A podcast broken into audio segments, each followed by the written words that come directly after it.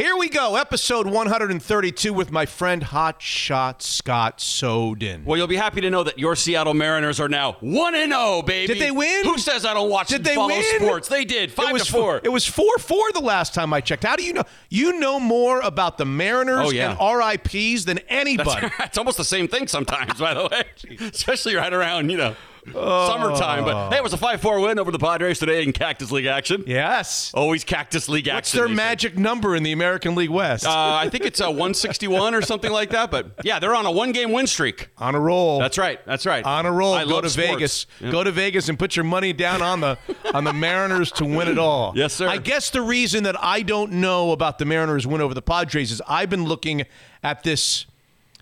Can I say pissing match on a podcast? I guess I can. You can say anything on, a podcast. podcast? On an Yes, you unfiltered. this pissing match between linebacker Matthew Judon of the Baltimore Ravens and the ESPN Ravens reporter, the Brady Anderson Oh. of Baltimore, named Jamison Hensley. Have you been following this? I love a nice pissing match, but I haven't been following this one. Well, these two just. Well, Judon is really, really mad because I guess he's a free agent. Okay.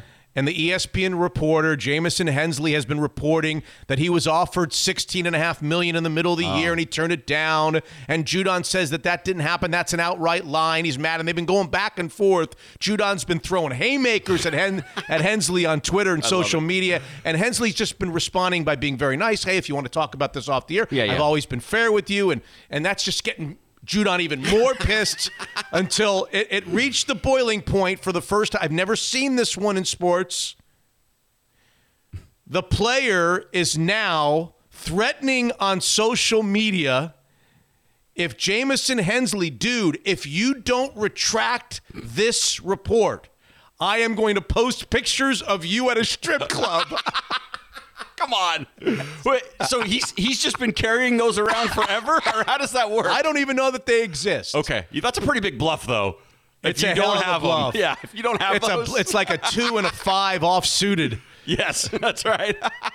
Oh, so I'm so yeah, I have a lot of questions for him. Has he always just had those waiting for this moment? Did somebody know. on Twitter send them to him? I don't or know. does he not have them? I can't I don't wait to know. He out. wrote here's here here's what he wrote. He wrote, I know you all don't know this, and this is after Hensley said that he was offered $16.5 million and he turned it down. He's pissed about that because he doesn't want his fans to think that he turned down that offer. I mean, to be fair to him, that is personal and it could affect your money down the road. You know, you, you don't But want that out there. But Hensley's job as an ESPN reporter is to report if he's got a source that tells him that the star was offered sixteen and a half million and turned it down. You want him not to report that? I, well, I'm I'm saying you could be upset by that being I- out there. This is what Judon just wrote. I know you all don't know because I just found out this year, but you have about a month to sign a long term deal after being franchise tag. If a deal doesn't get done in that time, ain't no deal and ain't no talking between the two parties. So, Jamison Hensley, I'm waiting for your ESPN sourced apology, or I'm leaking these photos I got with you in the strip club. That's unbelievable. And he's a he's a he's a husband, he's a father, oh. and the whole thing. Oh, never have I seen such a thing. Only on social media. two adults You going think at it like do this. it? you think the um, player will do it? If he doesn't get enough, ESPN, by the way, says we stand by Hensley. We Oh. hit, we stand by this report, and we're not retracting. So they've essentially said, "Okay, go. You say you want to release these photos, go because we're not retracting and we're not apologizing." So does the player ah. the next by the time the next time I see you on Wednesday night, will this player have posted the strip club photos of the ESPN reporter If in fact he has them, if he has them? yes, I think his agent's going to call him and tell him to simmer down a little bit. Just send him the pictures. Right. we don't need any lawsuits of defamation at this point. We're trying to get a new contract here. Calm down, buddy. Oh, God. That's crazy, though. So, how many reporters does he have pictures of everyone down the line? I, I think he probably threw a party and invited them all there, took the pictures. Tarico's shaking in his boots right now. Episode 132, don't go there, of Mitch Unfiltered.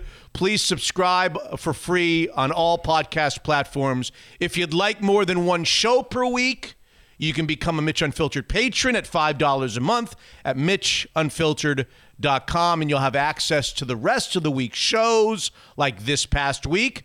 We had 131p, which I thought was terrific with Mattress Mac. oh, yeah. and the lady who was on the United flight United Flight 328, who was sitting on the window seat. I feel like I want her in my life somehow. Oh, don't you? I don't know, like an aunt or oh. she's probably too young to be. my- Barbara Underwood is her name. I, I need her in my life. Lovely lady. She sounded so lovely. Lovely lady. I need to go to her house for dinner. and how about Mattress Mac continuing to, to throw out the Tempur-Pedic line for the mattresses? he was just born to be a salesman, wasn't he? Just born. Hey, don't forget to come down and get your Tempur-Pedics. they probably are nice beds. oh, God. that was great. Yes. And not only was that released to the patrons this week, a special from our own version of Martha Quinn. Hot Shot Scott did a one hour retrospective Yep. on Ann Wilson, Seattle legend Ann Wilson. Yeah, the music of Ann Wilson. The music of Ann Wilson. Yeah, which just the music of Ann Wilson. I haven't heard it yet. Not just Ann, not the story of Ann Wilson. it's a lot of the music. Like I, I go down and like all their top forty hits, I play Yeah. and talk about a little bit. But you have to talk a little bit about their life and you know, and her and her sister were together forever. Did they get in a fight? Wasn't there a fight over something? Well, I don't want to give it all away, but there I was, thought that there was a husband who got mad at. The, I, I, there was know. some ugliness that happened at the White River Amphitheater in Auburn, Washington. Involving one of their kids and one of their husbands, or am I wrong about that? Ann's sister Nancy has 16 year old twins. And I guess they were in Ann and her new husband's RV, okay, backstage. Ann and Ann Wilson and her husband have an RV. Okay. Like they all do, a trailer. Okay, okay. During the shows. Okay. And the, Nan- Nancy's 16 year olds left the door open, I guess. And they maybe have been told not to do that. Don't leave the door open. Ann's husband assaulted these 16 year olds and was arrested the next day. Assault, like physically assaulted smacked them. him or slapped You're him kidding. or he, he assaulted him. I wasn't Oh, there, well, but he was arrested. He, he admitted to it and he re- got arrested the next day. Well, Wow. like I said on the podcast, you Did he go to jail over this? I don't think he went to jail, but you Yeah. can imagine Nancy's uh, opinion after that happened, Oh, right? no, that Somebody smacking Nancy your 16 year olds. Yeah, yeah. I don't know much about this. I don't know much about them. I'm going to listen to your thing and learn. I know about Heart. I think I know a couple of songs, but I don't really know the whole Ann and Nancy Wilson story. Yeah, it's mostly about Ann because she's the lead singer, but Yeah. but Nancy did sing on three or four songs that all went. She their first number one hit, Nancy sang on. she sings on one song and it goes to number one, which I thought was interesting. They didn't didn't have a number one until Nancy sang on. Are it. they still together? Do they still sing? Are they still in Seattle? Do they still have Pacific Northwest ties, roots? Well, Ann don't know. recently moved to rural Florida for a little slower paced life with Yeah. her and her A new Florida husband. woman. She's now a Florida woman. And he's now a Florida man assaulting two kids. Now a Yes. Florida man, Yeah, yes. Yeah. Um, they, they have rekindled. They have rekindled the relationship. Okay. Like a year or so ago. And have you ever met her for, through KUBE or? I wanted to. I love her. I've never met her. I'm a huge fan. Yeah. I've, I, I always thought maybe I'd, I've, I've bumped into Eddie Vedder and people from Nirvana and Wow. Soundgarden, you know. But not You her. Never Ann Wilson. I don't know if she lived in the city or on the east side. I don't know. So this is number what in your series? This is number four or three? Four, I did one. Phil Collins was November. right? Steve Perry, December. Yeah. Lou Gramm, January. And then February. I barely made it in February. the day before the month ended. Well, people who've heard it really like it. Well, that's very Well, nice. they're just Thank probably you. trying to be nice. They want to encourage you instead of discouraging you. Yeah, and it's it's like I always say, it's the music. You love the music. Uh, people are loving. You know, you forget about some of these songs too. I, I bet you know a dozen songs. I bet you could sing along to a dozen songs because they sort of. I know people probably don't care, but they sort of had two different periods, right? They had the Crazy on You, Barracuda, hard rock and stuff in the seventies. Yeah. And then they reinvented themselves in the eighties with Alone and oh. Never, Stranded, and all. Oh. I don't know them by name, but I'll listen to it and I'll, I'll I'll report back to you on the on what episode 132p this week. How many of your songs are their songs I knew in your piece? Did you ever listen to Lou Gramm? You probably never did. Yeah. Oh, you did. We've talked about this. Yeah. Oh, yeah. I've Oh, listened I- to them all. Oh, Yeah. you have? Okay. Yeah, yeah, yeah, yeah, yeah. you'll be happy that was know. probably the one that I I knew the least amount of the music so far, Okay. without having listened to Ann Wilson. You'll know a ton of these. And by the way, the hotshot Okay. wife makes an appearance. You're kidding. Four words. I gave her four words. Wow. Yeah. Wow. And it's weird Patrons. I, I didn't even. It doesn't even sound like her when I hear her. It was weird. Was like, Really? Your voice sounds like that. It didn't sound like it at all. But anyway, It's because you haven't listened to her since you got married. that's true. that would help if I actually listened. Took the headphones off around well, the you house. do, you do listen when she tells you to go get a haircut. that's true. God, I know. That's the only time. Anyway, patron shows. If you want to become a Mitch Unfiltered patron, there are other shows besides the Monday show. We release them uh, sporadically during the week. You go to MitchUnfiltered.com and become a patron. I've got bad news. Oh, boy. Major dilemma, and you're the one who told me the bad news. Our podcast rate, we always say please, not only listen, subscribe to the free Monday shows, but we also ask people to go to the website where they listen to podcasts Mm-hmm. and leave a rating and review, five stars, and say what you think, because it helps us in a number of different ways. It gets us on lists, it gets us listeners, it actually gets us guests because sometimes publicists will go to our site and see, well, let's see what kind of a rating yeah. he's got. Let's see what people say about, let's see what his audience says. And it helps us get the guests that people want to hear, right? Major dilemma. Oh boy. Major dilemma. Okay, go. On. Oh, this is the one I tipped you off to. Oh, yeah. You said two stars. I see three stars. oh, it is. It is three. I thought it was two. On my screen, it was three stars, but it's still Oh. less than five, and it brings the rating down. Yeah. Had I not When been you here, only it have would've been eight five. ratings, and, and yeah, it hurts the, the curve a little more. so the guy wrote a book to describe why he did three stars, although he wrote about a num- number of different topics. But it got down to Scott and his COVID hysteria is getting ridiculous. Yeah, this is why we need people to give us some five star recommendations. You know, hospitalizations with the flu has dropped. I think he means have dropped. 500,000 in 2020 and 2021. Shots, Scott's shots at the Bachelor guy, which I don't remember you taking. Did you take shots at the Well, you Bachelor asked guy? me about it when I was in Arizona. Remember that whole thing broke? Yeah, yeah, I know the story. He's but since I- been fired and replaced. Yeah, so yeah. my shots may have been warranted if if I did. you took shots at I him. guess, yeah. Scott's shots at the Bachelor guy. Apparently, this guy likes the Bachelor guy. He doesn't even have the facts. His sports knowledge is below average. It doesn't have to be at your level. I guess he's speaking to me. oh yeah, yeah, yeah. But he should be better than a sixth grade girl. He he had me all the way up until that last thing. Oh. Like to him. So Compa- By the way, first of all, comparing your sports knowledge to a sixth grade girl is an insult to Yeah. all sixth grade girls. I agree. but the fact that he thinks calling me a girl is the biggest insult he can throw, now I, I know who he is. Now it doesn't bother me at all. I mean, I, I know what kind of guy he is. Yeah. Anyway, if- but he if that's a big insult. It hurts when Yeah. he. Thro- it hurts. It does a little bit. It hurts. Like we were just rejected for like five guests. Can, can we delete it? Can we delete? Uh, No, You can't delete. I can't delete ratings and Well, reviews on Apple know. Podcasts. I don't. What kind of power do you think I have? Who do you think I am? I don't know. I thought because it's your podcast, you you think I'm Joe Rogan? do I look like Joe Rogan to you? Yeah, it's identical. Now there were some good ones. So I don't I don't just read the bad ones. We got five stars from a guy named Lou in Bend. I told you we're big in Bend, We are, Oregon. yes. He writes two guys, one is smart and the other is Scott. Yeah, I'm, with him up but until I'm then. bummed. Mitch and Scott go way beyond sports. Mitch is great handling the interviews while Scott has a deft hand with dead people. See, I'm with him. I'm with him. I look forward to every podcast and consider the $5 a month to be a patron an absolute steal. A five star review is not enough stars. Oh, that's nice. Writes Lou and Ben. That was very nice. He posted that on, on his podcast app. Zach from Cheney, originally from Bainbridge Island. Hmm. Love it. Love the pod. Been listening since you were on KJR. I liked it so far. This is where it little it, it doesn't. My grandma loved listening. I saw that one. I wonder if he was kidding or not. My grandma Oh, loved listening to your Magnolia Dynamo segment. That's Sandmeyer. oh, Sam Meyer, right? Yeah, yeah. As I did. By the way, Hotshot is the perfect co-host Hmm. for you, Zach from Cheney.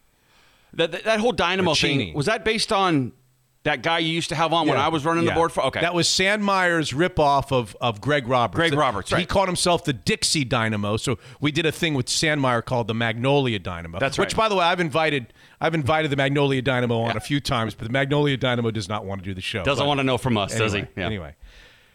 Do you have to throw in that the grandma I knew that was gonna get you.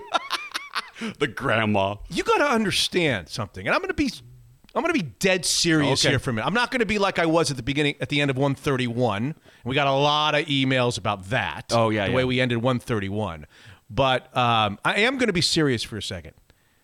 People telling me that their mothers and fathers were great fans of mine, that line sent me in and of itself to counseling. Come on. Yes. What do you think my grandma? Of course. Oh man, we're not gonna get through the show. You're gonna be on the couch be- before we even end. My, my mom and dad were huge ah, fans of yours. yeah. If that throws me for a loop, Oh. my grandma No, C- c- come on, no, oh. no, that's got to be off limit. Grandparents have to be. off. I love grandparents. I love old people, as you know. Yes, you do. See, I was on a hit music station, so I haven't got that yet. I haven't got the grandma God thing yet. almighty. Hit music station. Grandma. Used Yeah. to love the Magnolia Dynamo. Guests on 132. This is episode 132. Joel Corry. Ever heard of him? Yes. We've had him on a few times. I love Joel Corry. He has become, and I, I, I kid you not, he has become America's favorite guest. Who would that have been? Who was the the guest that went on the Letterman? Car- would it be Rickles, Letterman, Carson? There was always there was two Yeah. or three or five or six people that would all. How about the person from the San Diego Zoo? Oh, uh, uh, Joan, uh, Embery? Joan, Joan Embery, yeah. Yeah, yeah, But then yeah. there was the guy, too. Yeah, Uh, yeah, yeah, yeah, uh, yes. Hanna or Jack Jack Hanna? Hanna, maybe? Jack yeah, Hanna, yeah, yeah. Okay. See, I shouldn't know that stuff. That and Mariners and dead people. I, I need a garage sale to get rid of that shit in my head. I don't need it. Joel Corry is a former NFL agent who has really kind of carved out a really nice niche for himself. Okay. He's a former NFL agent who has become a salary cap slash contract expert. That's right. For CBS's NFL coverage, CBSSports.com. I am telling you, no kidding. This guy has become sports radio's favorite guest. Well, I mean, it's a he great- is on 25 shows a week. Yeah. Not not as like a regular guest, not like as a weekly contributor. He's just asked 25 times. He's he told me before we started, I can't even I can't, I don't have the time in the day to return all the messages he gets. Every city wants to have him on, especially this time of year with free agents and salary caps Yeah. and what can they afford and Russell Wilson yada yada yada. It's a great niche to carve out because who the hell wants to understand and who the hell can understand? Oh, you think you can understand it all? Okay. Well, then why do you Well, have him I- on? No, no, no. Well, it's more than just it's more than just salary But cap. It's, li- like It's confusing, though, to a lot of people. yes, but that's not what he's on for. What he's on for is what's Russell Wilson going to ask for in the next contract. I see. Okay. Okay, what is Jamal Adams going to ask for if he doesn't want just safety money? What is he going to ask for? What's it going to take to sign him? What would you do if you're the the Seahawks? What would you do with Shaq Griffin? Would you Oh, franchise him or would you expose him to the open market? What would you do with Chris Carson? How much can he look to get? I mean, Yeah. it's not for- for us. It's not salary cap. It's uh, KJ Wright. Is KJ Right. Wright going to get a get a big offer from the Jets? What would you do with Carlos Dunlap? They've got to make a decision: fourteen and a half million, or cut him and try to bring him back, but expose him to. There's a ton of decisions that the Seahawks and all these teams have to make, and Joel Corry knows the answer. Good. I can't wait to hear. There you go. I'm curious what's going to happen with Shaq I Griffin. do have an apology in advance, and my mom would be upset with me because she would say, "Don't say anything because people won't notice." I think they will notice. We had a little bit of a technical issue with Joel Corry, so there is a little static. You're going to have to fight through a little bit of static with that with that interview. It's not bad. Okay. It's not bad, but I did I did want to acknowledge it because I know if I don't say anything. I'm just the first tweets on Monday morning. You're so scarred by your listeners. What the hell happened with the static? Why did you have all that static? How come you didn't tell us about that? sta- Whatever. There's a little bit of static We'll on the line, Yeah. on the uh, on the line with Joel Corry, but you can hear him perfectly clear. In the world of Zoom and everything that's been going on the past Sometimes you year, get it's static. fine. It's just Sometimes fine. you get static. Yeah. So Joe Corry will be on episode 132. He'll be guest one, and I think Seahawks fans will will enjoy that conversation. It's 20 minutes about all the the decisions that face the Seattle Seahawks. Lots Steve big ones. Phillips. Oh yeah. I've been thinking about Steve Phillips since the whole Kevin Mather thing broke last week. Yeah. I wanted to get a former GM's perspective because I have this view that I've not talked to you about. Well, we'll get into it. We'll get into it in our first segment. Anyway, Steve Phillips, the former Mets general manager, my buddy, used to be on this radio show all the time. He's going to tell us about what his reaction was when he saw the club president say what he said, what he thinks the mess really is. Is it truly a mess or Yeah. is it a mess? Will it just pass? What they have to do to clean it up, the people that are still there, who they should hire to be president and GM, the whole, uh, not GM, president and CEO. He all has- that was, he he's has got a lot of opinions. He has thoughts on that. I'm, I mean, No, he just has thoughts on whether they should go outside the Oh, organization. What kind of or a What person? kind of a person they should hire. And then there's Chris Nowinski. Have you ever heard the name Chris Nowinski? I don't think so. See, you're a WWE guy, aren't you, or WWF guy? Yeah, no? more WWF, but yeah. Chris Nowinski played offensive line at Harvard. All right. didn't make it in the NFL, and turned and became a wrestler for the McMahon, the uh, Vince McMahon, a WWE, WWF, whatever wrestler Yeah. for a short time. And then he quit that, and he's a really bright guy, went to Harvard. And what he did was he turned his life to CTE. He became a CTE expert and he co founded the big CTE center at Boston University, which, when you hear the stories that Vincent Jackson's family is is donating his brain to research to find out if he had CTE. Yeah. This is where all the brains go. Oh, gotcha. He co-founded the institute in Boston where all the brain where all the research is done and where all the brains go. And we're going to have a discussion about CTE and about whether the NFL and college football and high school football has paid close attention the last 10 or 15 years and he's going to give advice to parents of young boys who want to play mm. football. He played football. Yeah. He knows all about CTE and has a lot of obviously big time opinions. So we're going to have that conversation. I'm glad that you, he's going to do the whole advice to parents thing because people always ask me, like, they have little kids. What? Because I coached high school, you know, but I, I don't really know what to tell them. I don't want to tell them, oh yeah, it's fine, go ahead and play, and then their kid gets hurt for God's sake. So Chris nice Nowinski. to hear from an expert. Chris what he has to say. Nowinski will tell you all about the progress or lack thereof that we've made over the last 10 or 15. You know, it's only about 15 years Yeah. ago that Mike Webster, the Oh. center for the Pittsburgh Steelers, I think he was the first one Yeah. whose brain was analyzed as having some brain damage from and and then ever since then it's just been a long litany of former NFL and football players and people we never even heard of that played football that have taken their lives and had all kinds of problems after their playing days were over. Brutal. Anyway, episode 132. Joe Corry, Steve Phillips, and Chris Nowinski. Hotshot episode 132, just not possible without our partners. If you're thinking about a new fireplace or fire pit for a cozy family gathering, you're crazy not to begin your search at Fireside Home Solutions. We're getting ready to add a fire pit to our backyard, and they do them all. And garage doors too. FiresideHomeSolutions.com.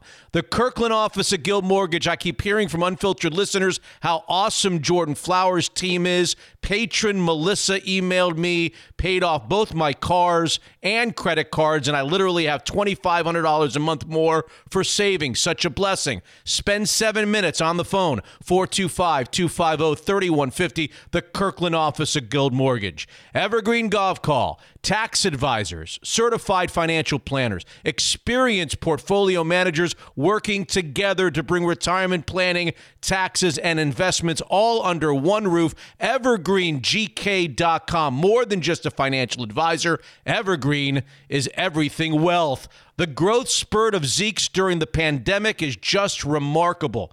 Up to Bellingham now we go with two new locations coming soon. Delicious Northwest Pizza, the best craft beer to your door in minutes. Download the app Zeke's Pizza, homegrown in the Northwest. And as we begin to trickle out to restaurants again, don't forget a pillar of the Northwest for 40 years at Leschi, South Lake Union, and Bellevue Place. Daniel's Broiler welcoming everyone back to their fantastic dining rooms. No place better than Daniel's Broiler for special occasions. A world class steakhouse. This is episode 132, and it starts right now. Unfiltered. I think Kevin Mather, for whatever reason, decided with this group he wanted to be provocative. He wanted to be different than the normal GM presidents speak, where they don't tell you anything. He wanted to give dirt. He wanted to get give you inside good stuff. He wanted to be funny. I think in his mind he got on a roll and he got carried away and it was awful. Unfiltered. Look, he's had a great life and he's got a privileged life and he's got more money than anybody on the pretty much any athlete on earth and I, I get all that but he also has had a very complicated life and and he's had an interesting relationship with his father and there's a lot there. Hmm. And I, I don't know. To me people are really hard on Tiger Woods. Really hard on Tiger Woods. Too hard on Tiger Woods Mitch is unfiltered.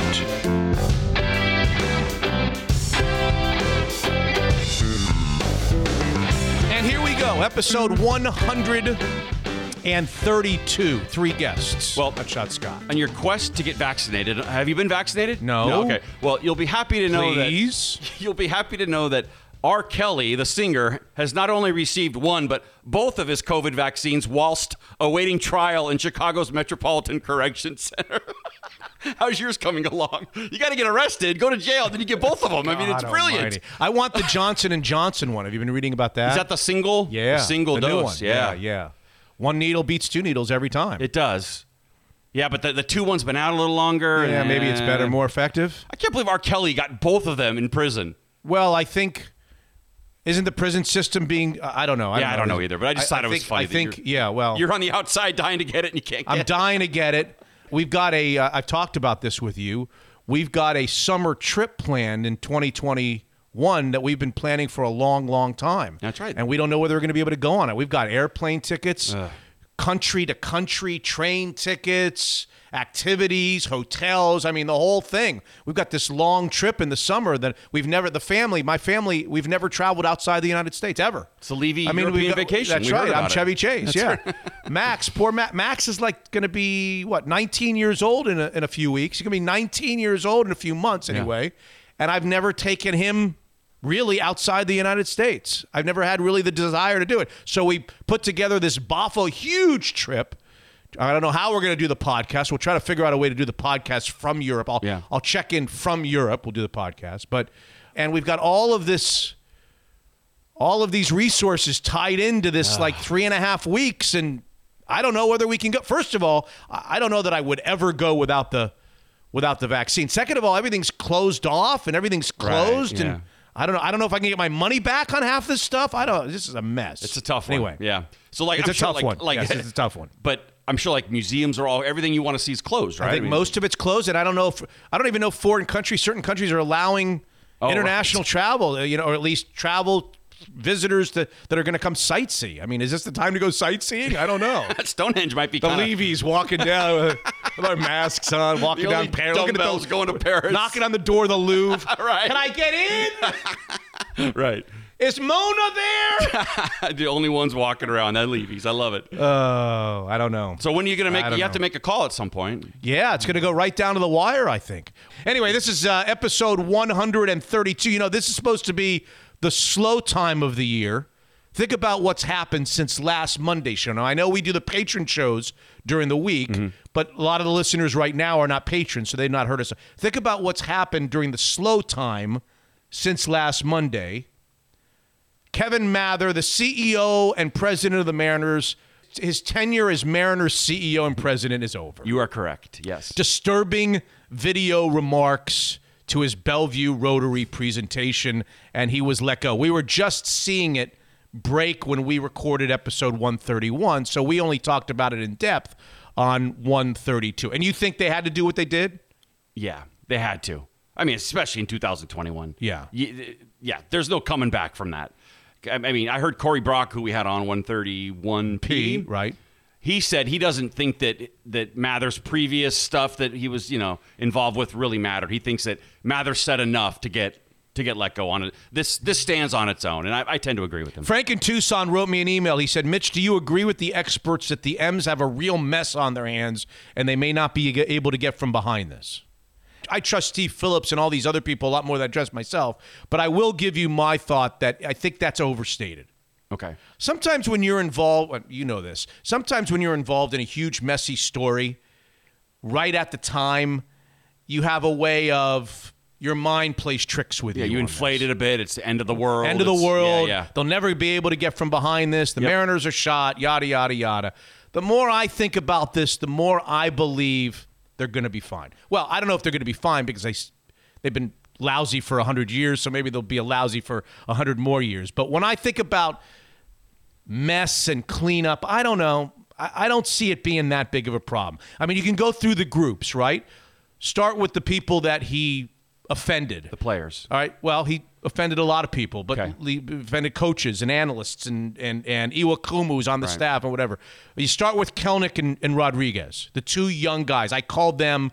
I think it was on 131p. These are the two most important pieces of your future. They are the fourth and fifth best prospects in all of baseball. There's only one team, believe it or not, in Major League Baseball who have two of the top five prospects in the sport, and it's your Seattle Mariners. We never could. I, might- I, I don't even know that I believe that. Can we fast forward two years to see how they're doing? I don't have time to wait. Come on. Well, you might not have to fast forward two years with Kelenic.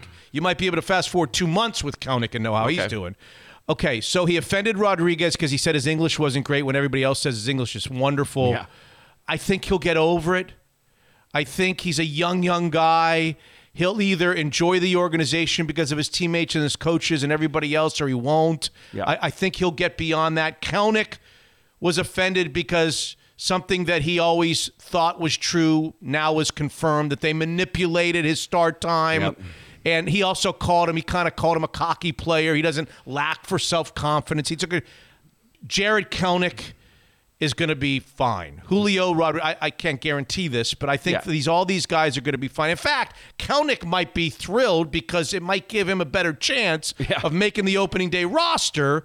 That Kevin Mather made those remarks to the Bellevue Rotary. Yeah. You heard him say we're going to start him down in Tacoma for a month so that they could push the start time a, a year.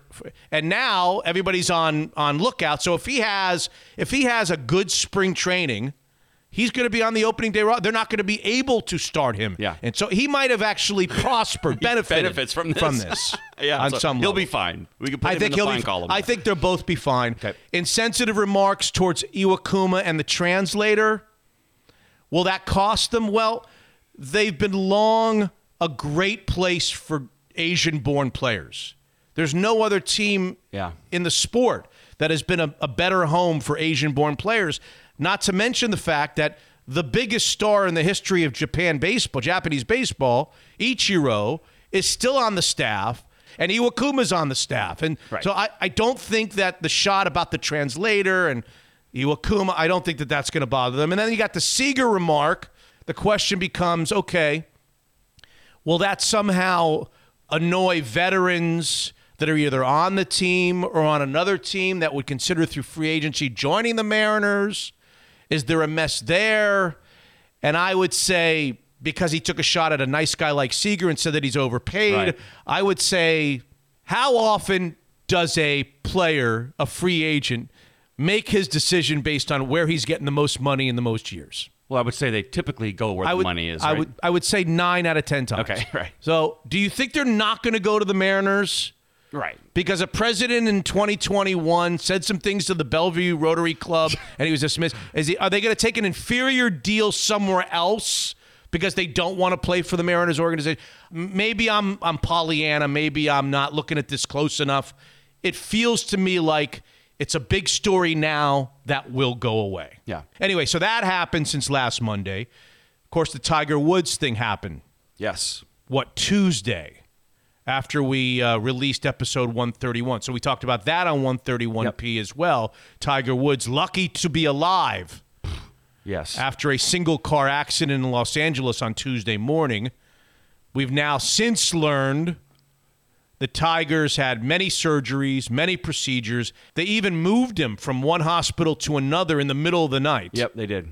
so that he could get some different treatment and some different doctors at, uh, in Los Angeles. But uh, Yeah, he was closer to the UCLA one, so that's why he went there. But Josh and Kent wrote, Mitch, hope you guys talk Tiger again on Monday's show. I'm too cheap to become a patron, so didn't hear 131p. all right, well, he's getting his wish. So what did you think when you saw Tiger's accident, when you saw the picture of the car on the side of the road or down the cliff for the first time? Well, I was surprised that he was alive, to be honest with you. And if, if he is alive, he's never going to walk again. I mean, he, he's going to be he's going to be in a wheelchair for the rest of his life. The way that car looked, it was it was the fact that they pulled him out of that wreck in one piece was surprising to me. Yeah. So I'm glad, and you know, I don't know if you care about Dr. Oz, but Dr. Oz, he's not treating Tiger, but he thinks Tiger could make a full recovery and be back on the golf course in a year from this injury.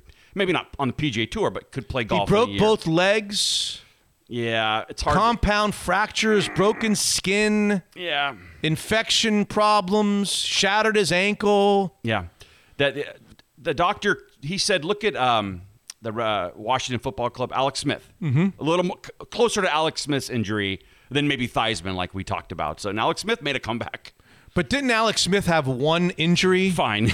yeah, he had one. And yeah. Tiger seems to have three or four or five different issues as a result. Look, I, I don't even know.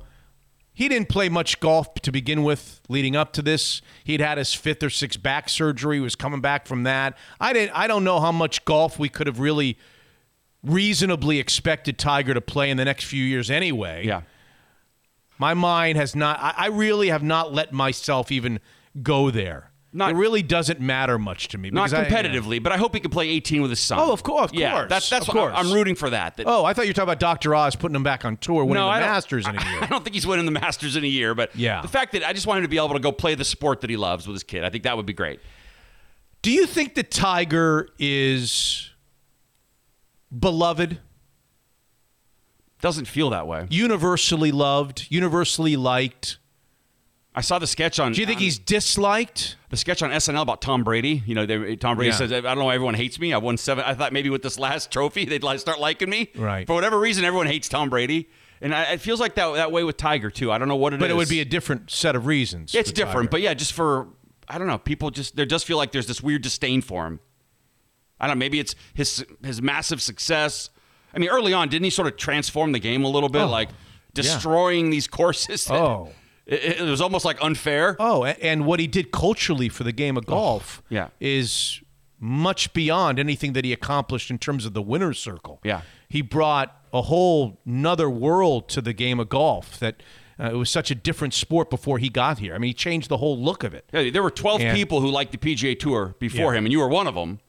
So yeah, you've you've seen this transformation, right? It's been incredible what I mean, he's just look at the purses alone. Yeah, But he's had he's had his personal issues. Mm-hmm. He had a very very loud and well publicized string of affairs that led to a divorce with his with his wife Yeah. that was out and out and about in all the tabloids and The golf club he also windshield, we all he remember. also can be really guarded. He can be standoffish. He can be, you know, the Tom Brady thing. I mean, Tom Brady's kind of kind of welcoming. At least when you hear him, he's kind of welcoming. right. Yeah, yeah. What do you think? I mean, do you think people like Tiger Woods? And if not, what's the reason? I think that there are a lot of people that like Tiger Woods, but I think that there are also a lot of people that kind of root against him. Hmm. And this is what I said on 131P. What left a really bad taste in my mouth this past week was when he had the accident, there was this rush and thirst to know immediately. Oh my God, 7:15 in the morning, what happened? Was he drinking? Was he drunk? Remember they pulled him off the side of the road. He was sleeping on the side of the road of several years ago in South Florida, and they they arrested him. He was on narco. He had an addiction to the painkillers from all of these. Sur- I think he's had, as I said, I think he's probably had 15 surgeries Right. since he started. His his body has really broken down, and there there was this rush to find out. And that's what the when the sergeant came on and did the press conference. Those were the you know, did they smell alcohol? That's what everybody wants to know. yeah. And maybe I'm overreacting to that. Maybe that that would be the line of questioning no matter who this was. Mm-hmm. But there was a certain uh, there was almost an inference of okay, if he was on painkillers or if he was drunk, then we're not going to feel as bad for him. Then Right. then he brought it on himself and he has no one to blame but himself. This that's what I felt like. And maybe I am going way beyond over analyzing those questions. That's what I felt. I felt that there was a huge section of people that wanted to know the answers to those questions because they wanted to point the aha he's still addicted to pain medication or he was drinking in the morning. I mean, He deserves it. and, and Yeah. I, I, I want to stop short of he deserves it. I don't think people are like he deserve. I don't think people. But it was like okay, I'm not going to feel bad for him. Yeah. You you said on the last show that you almost feel you would feel more badly for him if in Correct. fact he still had the addiction Well, because I've been places. I, I don't know that I've been where he's been, but I've been places, and I understand, and I feel like Tiger Woods has lived a really privileged life. There would be nobody who would argue that. Incredible wealth, incredible talent, has had so many opportunities in his world that none of us have. But do those things, all the fame and fortune, do they necessarily buy you an inner peace? an inner happiness, Yeah. an inner tranquility, something that I think we all deserve. I mean, you only go around once, Yep, right? yep. That I know of. You only go around once that I know of. Yeah. When I watch Tiger and I listen to him talk and I I watch him present himself, I there's a lot of times I wonder, is this a is this a happy guy? So you wonder if Is he having a good life? does Tiger enjoy being Tiger Woods like I would, or like you would? We all look at him and say, God, we'd like to have oh, what he has. Oh, imagine. From, as I said, from the talent to the riches to the Yep. popularity, whatever. Does he strike you as a as a happy guy, or is he lonely, or is he troubled? Yeah, there is something and, there. And when you ask me, yeah, that's what I said in 131p. I almost feel like that if we were to, and we're by the way, I don't think we're going to find out the answers to the question. So everybody wants to know. Yeah. Everybody who's so curious. First of all, there was no alcohol on the scene. There was no odor of alcohol. They've pretty much ruled out alcohol. The only way they're going to know if he's got a, a pain medicine problem still is by a blood sample, which they didn't take at the scene. And from what I'm told, they did not take at the hospital because there was no reason to take it. Yeah. There was no evidence or there was no. Nothing suggested he was impaired. That's right. Yep. That's exactly right. You said it better than me. So we're never going to know. But what I said to you and I stand by, yeah, if I found out that at 7:15 in the morning he was loaded on on narcotics, uh, yeah, I would I would feel even worse. Right. While everybody else would say, "See, he brought it on us." I would feel like, "Okay, he's so troubled. The guy is so troubled. It would make me it would make my heart bleed for him." Yeah. I don't know if that guy's really enjoying life. It doesn't. I, it doesn't come across as he's having a, a great time on this earth. Yeah, there That's are all s- to certain, me. certain people you feel that way about in the music world. I always wondered if Prince enjoyed being Prince.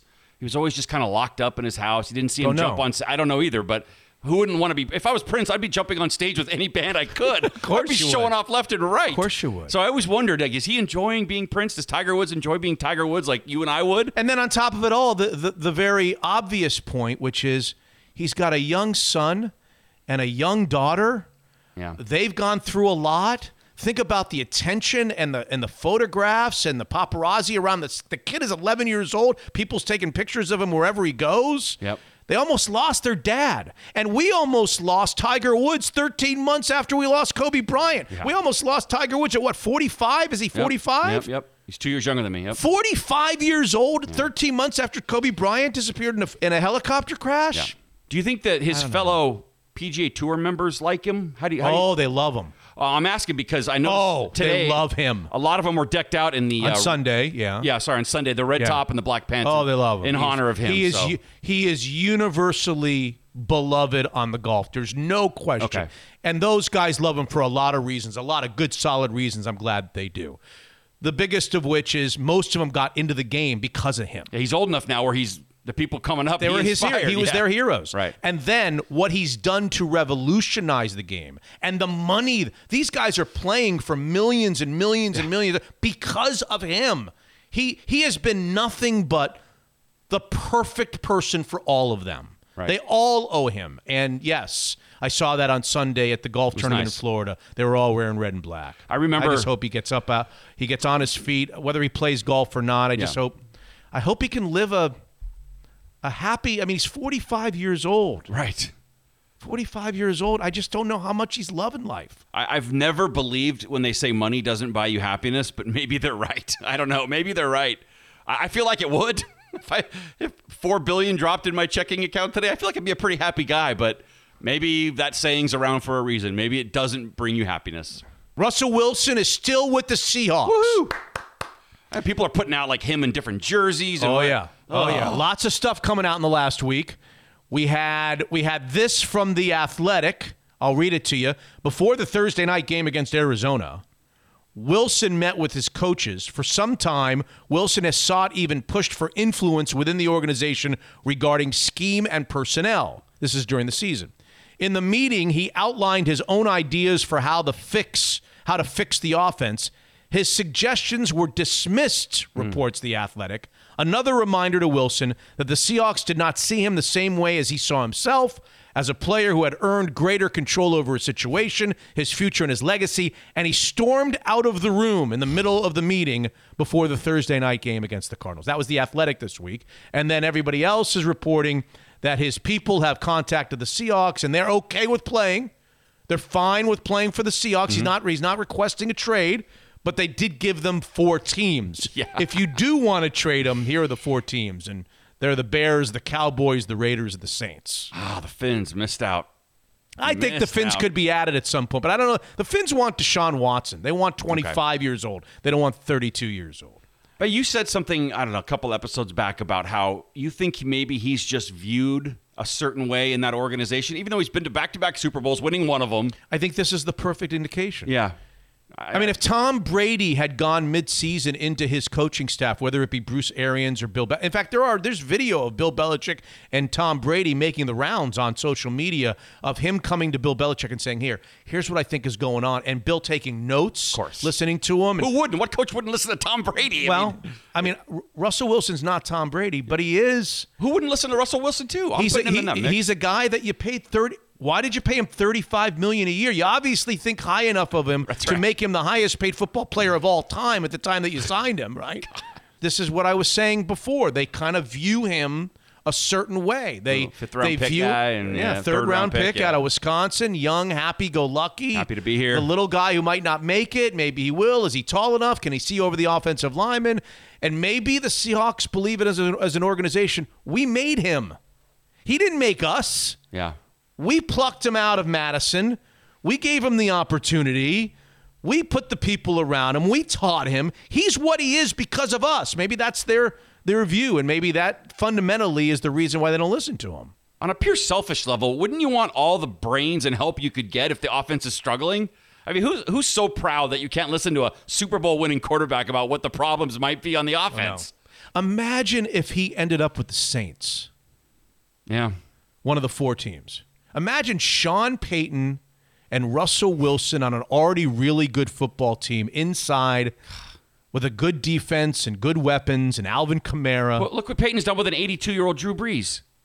I mean, just continues to win and get in the I mean, playoffs. the Bears thing, eh. The Cowboys thing, eh. The Raiders thing, eh. But the Saints with Russell Wilson.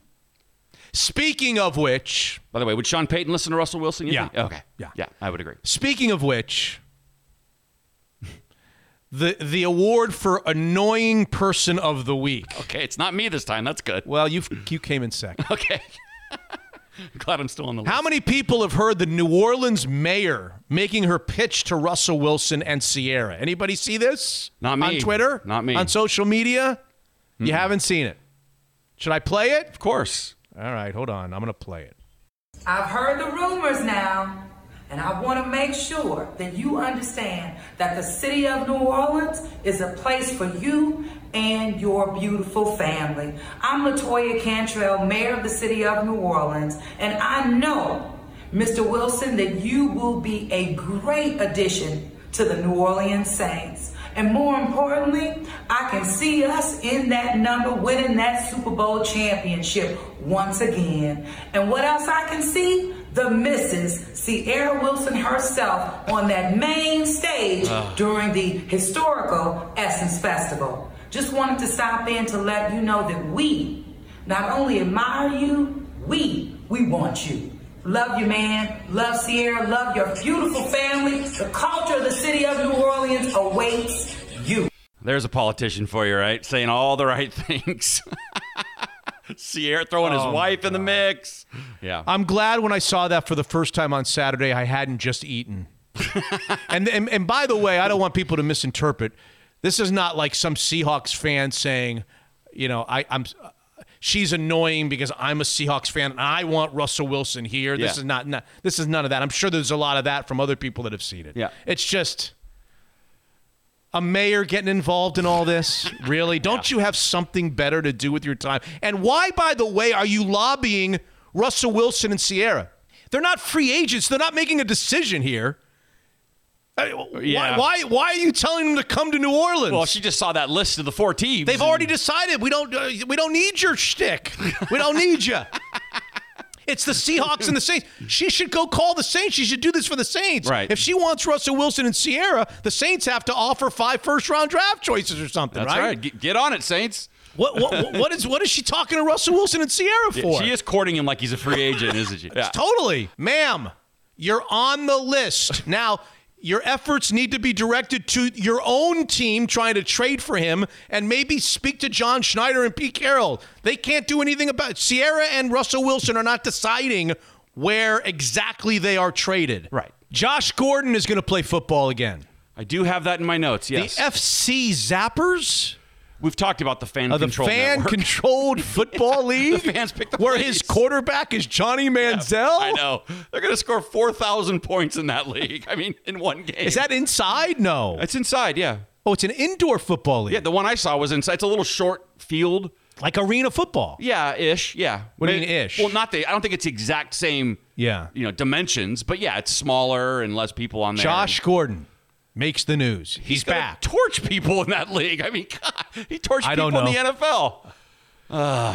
well, Clearly- they don't have any uh, policies that might prohibit him from from I, I don't I don't know what they have or what they don't have. I'm just happy to see that he Yeah. got a job. If he's happy, if he if he finds himself wanting to do this and this is going to make him uh, smile a little bit, I'm all for it. Something to stay in shape and play football I'm and run totally all for it. Same here. Totally all for it. All right, we got three interviews, three good ones. Joel Corry, I think you'll like.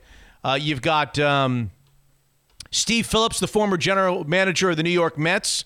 He'll discuss the Kevin Mather, the Kevin Mather ugliness. And we've got uh, Chris Nowinski, Right. who's the founder, the co-founder of the CTE lab in Boston. He's a former offensive lineman for Harvard, and he's going to talk about how CTE has been exposed, not exposed, dealt with. He's going to speak to the the parents of of young kids that want to play football Yeah. growing up.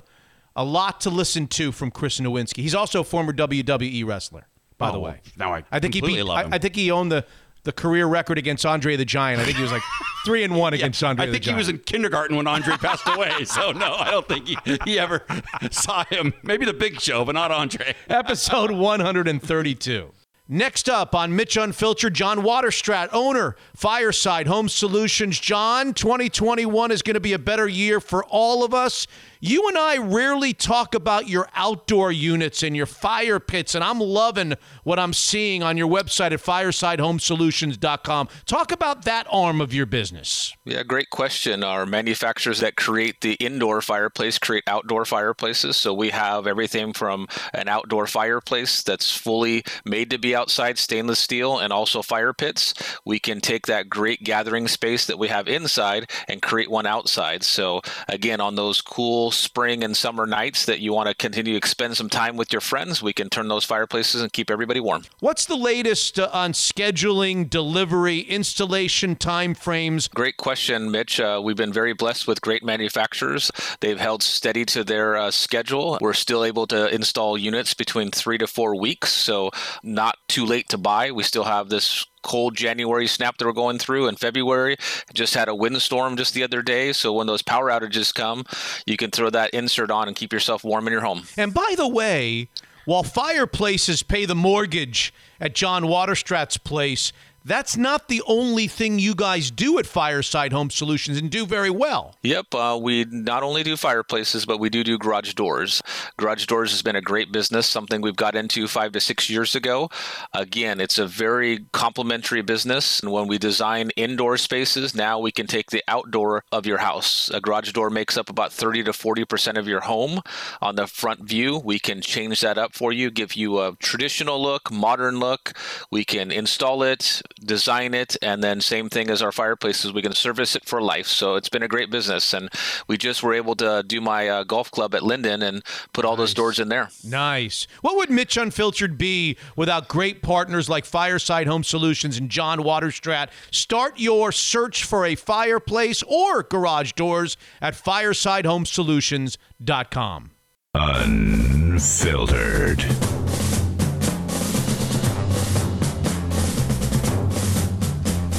Really what the Seahawks should do when Russell Wilson gets back from the vacation he's supposedly on this week, they should sit down in a room, John Schneider, Russell Wilson, and Pete Carroll, and try to hash out their differences. I'm of the mindset that I'll be surprised if there's a trade this year, but what do I know? Stranger things have happened. Hey, next up on this episode 132 of Unfiltered, former agent, salary cap and contracts expert, CBS sports writer, and the host of the podcast Inside the Cap, my guy Joel Corry. Hi, Joel. Hey, how you doing? Good to have you back. Before we get into the salary cap implications of the whole Russell Wilson saga, how about just an overall football opinion? You've sat back, you've watched this thing unfold. What do you make of what you've seen? Well, the first thing is I'm surprised Russell Wilson said something of any consequence because he's a guy that has mastered the art of talking and saying nothing, which is a skill in and of itself because typically you can't get in trouble if you do what he normally does because basically I've, he's never said anything of consequence before this offseason. Basically, whenever he talks, it's like the equivalent of someone saying water is wet. I'm like, okay, thank you very much. But um, for him to come out and make any type of statement which is critical just shows you how upset he is. And when a guy like that does it, it's going to resonate more because it's so uncharacteristic of him. Many believe, Joel, that you can't really do much because of that $39 million dead money issue in terms of a trade. I guess it would be 26 million a year from now. Do you agree with that? Yeah, well, I do in a vacuum, but I'm also someone who thought there was no way that the Eagles would swallow 33.82 million is a dead money cap charge of Carson Wentz, and they're doing it. So stranger things have happened. It doesn't seem like the Seahawks would want to go from a $32 million cap hit to 39 in dead money, and then you have to find a quarterback. But we've seen a couple of teams this offseason in a quarterback transaction, which is yet to be uh, formalized. Jared Goff, the Matthew Stafford trade, both teams cap hits go up because of the salary coming in, the dead money. That the Rams are up 7.25 million from where they were of just Goff's contract, and the Lions are 14.15 million more having Goff and Stafford's dead money. So yeah, it doesn't seem likely, especially since the Seahawks don't seem to be willing to entertain trade offers. And Russell Wilson kind of couched his preferences. He wants to be a Seahawk, but these are four teams he'd be willing to accept a trade to, which the signal to me is his agent is saying, hey, teams, you four, go make an offer to Seattle that Yeah. they can't refuse. Right. What do you think that offer is that they can't refuse in taking on the $39 million dead money cap hit? What, what would it be? What do you think is out there for the Seahawks and John Schneider? Well, it won't be three first round picks. It have to be more than that to, to knock Seattle's socks off. So I really don't anticipate anything happening.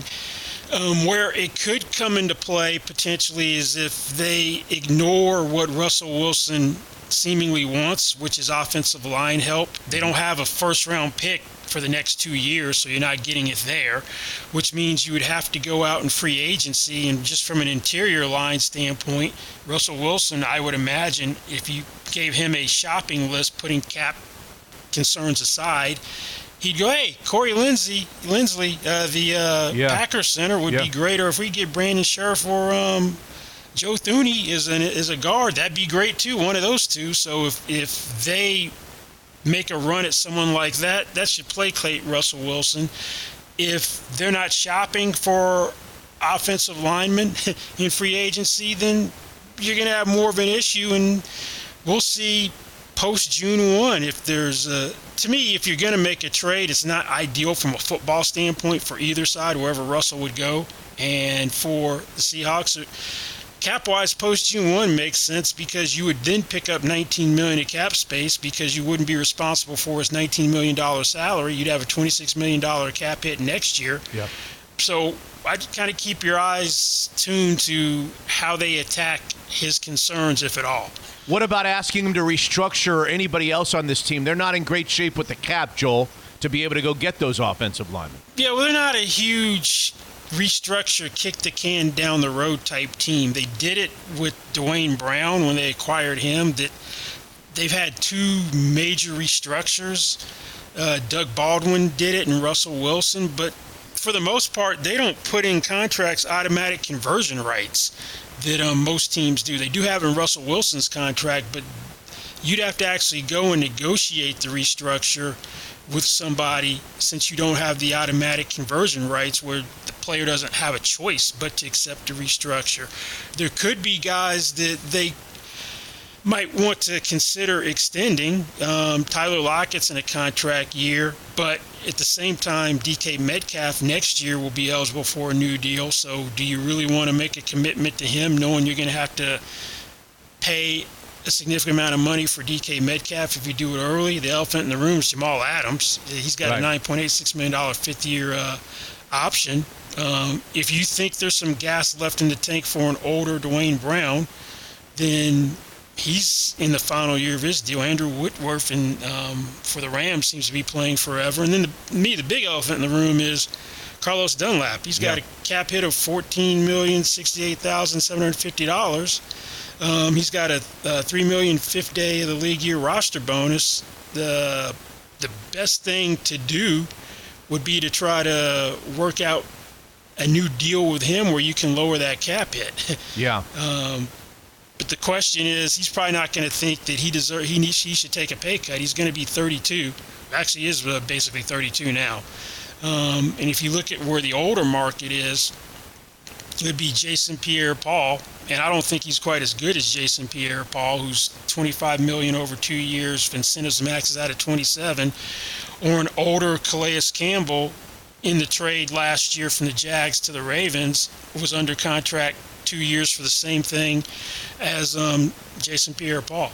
But if you do it, you get more flexibility just because you can prorate a signing bonus and Yeah. lower that cap hit. I, I don't know. How can you pay him the 14 million? How can you just go on with with what he's got on his contract? You can't do that with him. yeah, that's why Yeah. he's going to have Yeah. to be a little more Yeah. flexible. Yeah. To come Uh, back with the Seahawks, right? Well, we don't know what his market value is in the salary and the uncertainty of the salary cap. This one year of, I don't know if it'll be more than one year of a lower cap than than people would have expected had there been no issues in the world. Well, the thing is, with the cap going down, I suspect the marquee players get paid. I wouldn't call Carlos Dunlap a marquee player, and everyone else is probably going to get squeezed because you're going to have more players released than you have in a normal year.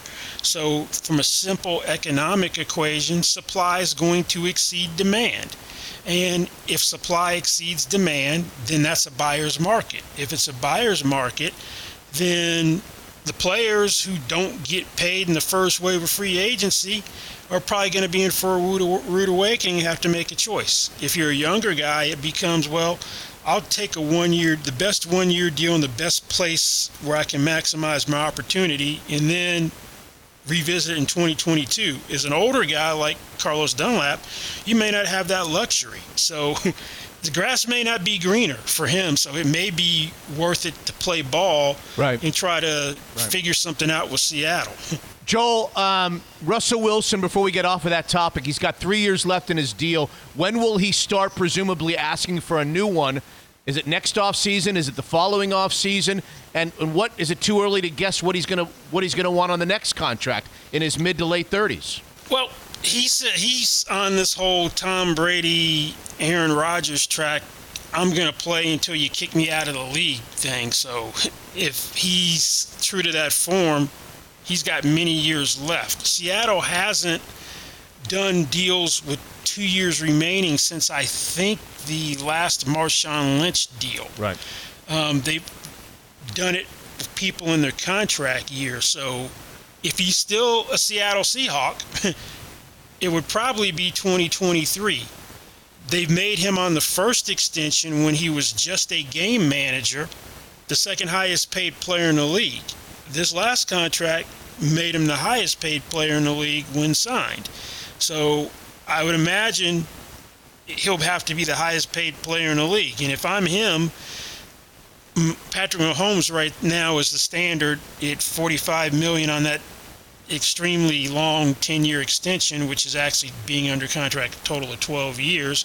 You're going to be north of that. I would be trying to become the first 50 million dollar per year player in the NFL because I don't mm. think anyone's going to get there before then. If I'm Russell Wilson, I'm still playing like I've been playing throughout my whole career. Which means as you get closer to that request for fifty million a year, what you can get for him goes down from other teams because he gets closer and closer to the end of this contract and to asking for that kind of money. So the best deal that he might get, John Schneider, would be this offseason if he's willing to swallow the $39 million cap hit. Yeah, well, Scott, I think it makes more sense next year if you're going to trade him because you're looking at actually gaining cap room. It's a $37 million cap hit versus 26 million of dead money.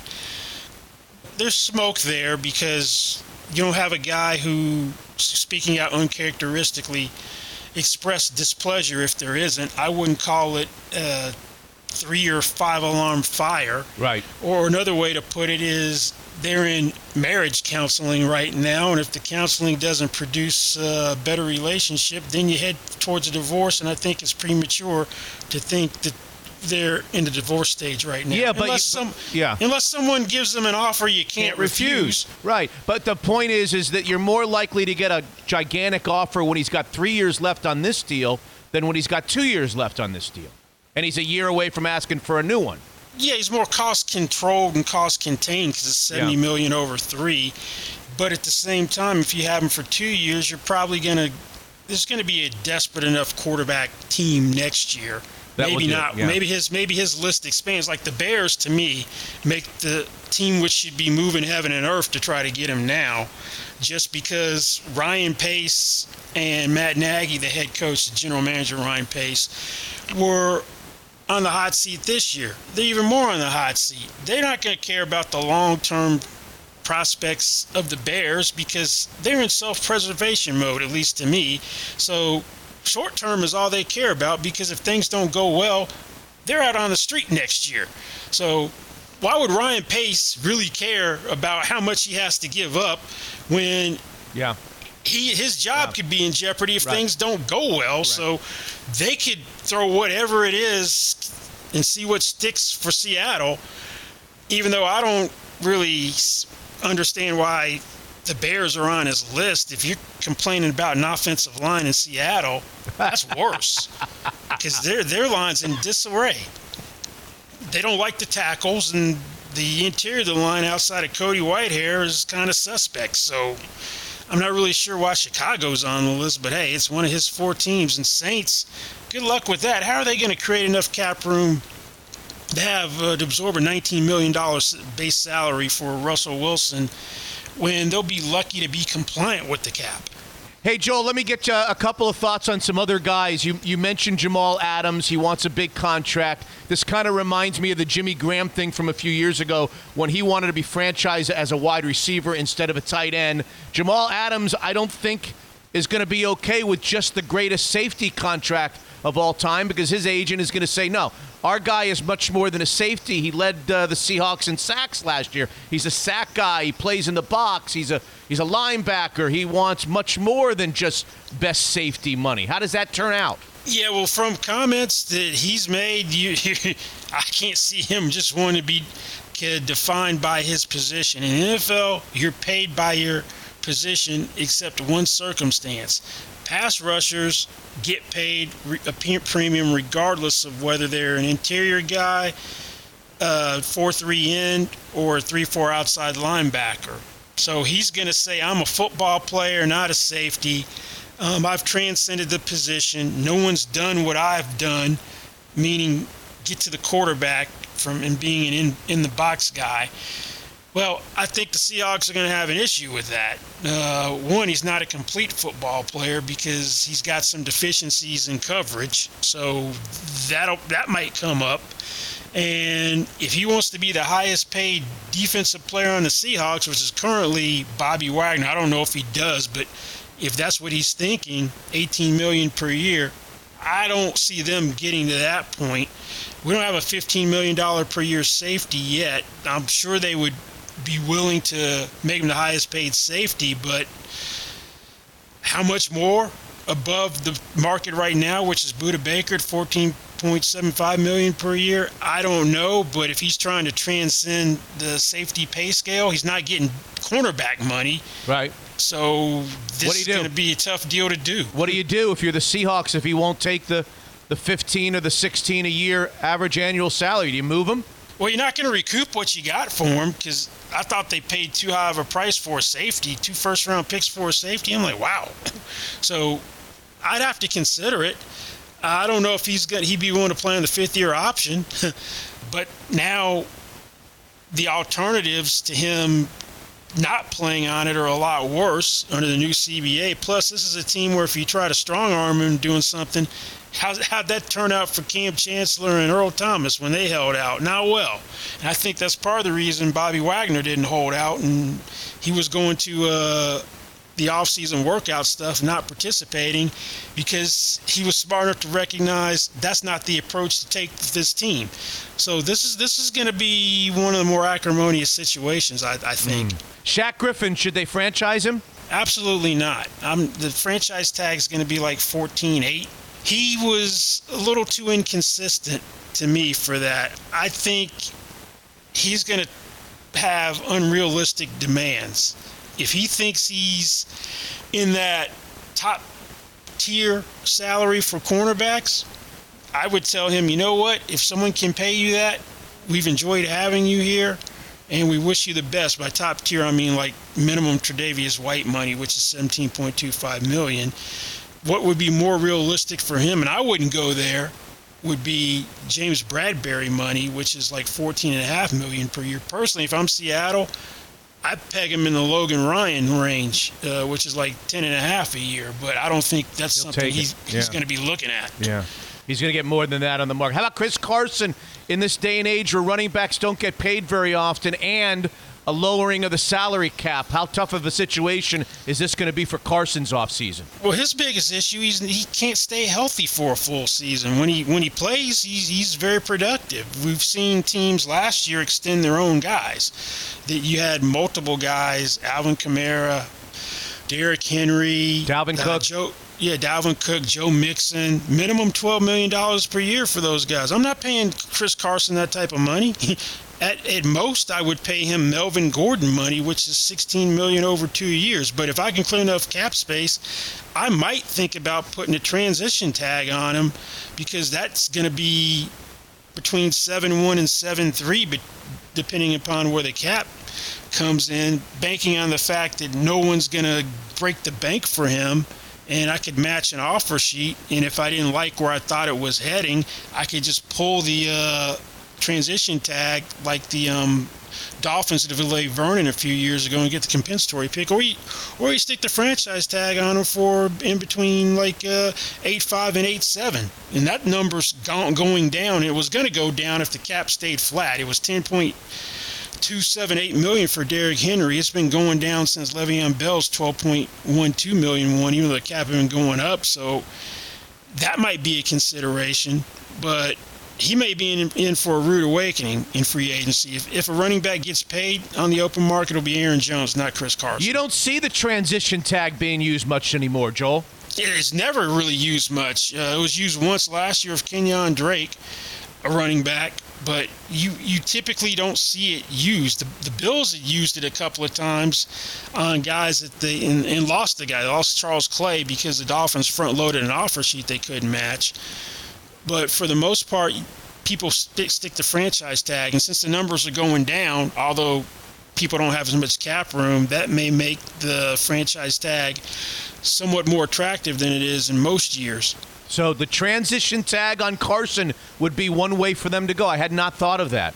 That's interesting for the Seahawks to transition him and, and explain to our audience again what the transition tag means specifically. Yeah, well, it's the basically the average of the top ten salaries, um, and you have matching rights for, for franchise tag, the non-exclusive version. It's essentially average of top five salaries. I'm simplifying it, the definition, um, a bit to not get into to the weeds, but if you put a franchise tag on someone and it's non-exclusive, the an unmatched offer sheet nets you two first round picks as compensation. So if you stick a franchise tag on Chris Carson, no one would ever put an offer sheet on him because no one would give up two first round picks for him. The last guy to move for full compensation as a franchise player was Joey Galloway. Yeah. Um, so the transition tag would allow potentially the market to set what his deal is, and then you'd have a yay or nay on the uh, offer sheet if someone signed him to one. Alex Mack uh, was a guy that several years ago that um, Cleveland stuck the transition tag on him, and he signed an offer sheet with Jacksonville, and they matched it. Let's finish, Joel, with offensive linemen. You named a couple. Anybody else you want to throw out there? If the Seahawks listen to Russell Wilson and they acknowledge that they need a new center, they need a new guard, and they go out shopping with whatever money they've got, what are the names that we should be putting in the back of our minds as Seahawks fans? Well, from Russell Wilson's standpoint, he wants to go shopping on Rodeo Drive. he, he wants to go shopping on the high end district. So it'd be those guys. And with Corey Linsley, he's probably thinking, well, Ryan Kelly's at uh, the highest paid safety at twelve million four hundred uh, twelve thousand five hundred per year, highest yeah. paid center, I yeah. should say, yeah. on a four-year extension. That he wants that type of money, and if you're talking Brandon Scherff or uh, Joe Thuney, Scherff in particular, he's going to be the first fifteen million dollar per year guard. Thuney um, will probably ask for that type of money. Whether he gets it or not, it's a different story. But that's the district yeah, the high rent district that Russell Wilson would want. He probably doesn't want, oh, this is just a uh, value free agent. He's like, no. I got value guys on the line. Give me a stud. Any market for KJ? Yeah, I think there will be where that's where familiarity brings comfort. He's got Robert Saleh, New York. The Jets have a ton of cap room um, that knows him. Same defense the Cowboys' defense is atrocious. They've got two young linebackers in Jaylon Smith and Leighton Vander Esch Sean Lee's always hurt, so it might be his spot. Dan Quinn's there. Raiders need help defensively. Gus Bradley's there. KJ Wright said that he's playing too well not to get full value. The problem is he's 32 in July. So, given he has options, that may put more pressure on Seattle and force him out the door. But I could see him being in another uniform next year. If it it may come down to do I want to take slightly less to be in Seattle, um, or go to one of these three uh, to uh, maximize my, my compensation. The Jets would scare me the most because they have a ton of cap room. Joe Corry, as I said, you can read him on CBSSports.com. You can hear him on his podcast, which is really good, Inside the Cap. And uh, he's terrific. Former agent and salary cap contracts expert, Joel Corry. He's always been kind to us. I'm Mitch Unfiltered. Joel, thank you. Thanks for being with us. We'll catch up soon. Sounds good. Thanks for having me. Hey, hey, another chance to visit with my man Jordan Flowers of the Kirkland office of Guild Mortgage. How we doing, Jordan? We're doing great, Mitch. Thank you, and thanks for having me back on. It's great to have a great partner on. Interest rates spike a little bit from where we were for the longest time, especially during the pandemic. Did all of us who hesitated to buy or refinance, did we blow it, Jordan? You definitely haven't blown it. Anybody out there, the rates are still at historic lows. There has been a little tick up, but there's still phenomenal time to look at refinancing or purchasing that new home. Where exactly does that leave all of us that are selling or buying a house? Tis the season tis the season. It's the spring season. It's historically that time of year. Everybody's getting their homes ready to sell, or buyers out there already looking on the market. It kind of hit a little earlier this year. Extremely competitive environment. Homes are appreciating and selling for 10, 20, even some 30% over list. And so it leaves a lot of sellers right now wondering, well, if we sell, where do we go? Uh, we do have solutions and programs to help people buy a new home non contingent and still use the equity of their departing residence. We're helping people win there, sellers win there, so they can buy that new home before they uh, list and sell their house. And we're helping first time home buyers in this incredibly challenging environment and then winning offers still 5 10% over. So there's lots of areas where jordan and his team at the kirkland office of guild mortgage can help you not just strictly mortgages. Where would they call? Where would they phone? Would they go to you directly or somewhere else? They can reach me on my office line 425 250 3145 or on my cell phone at 425 890 2957. The Kirkland office of Guild Mortgage, great partners, Jordan Flowers and his team of Mitch Unfiltered. Unfiltered.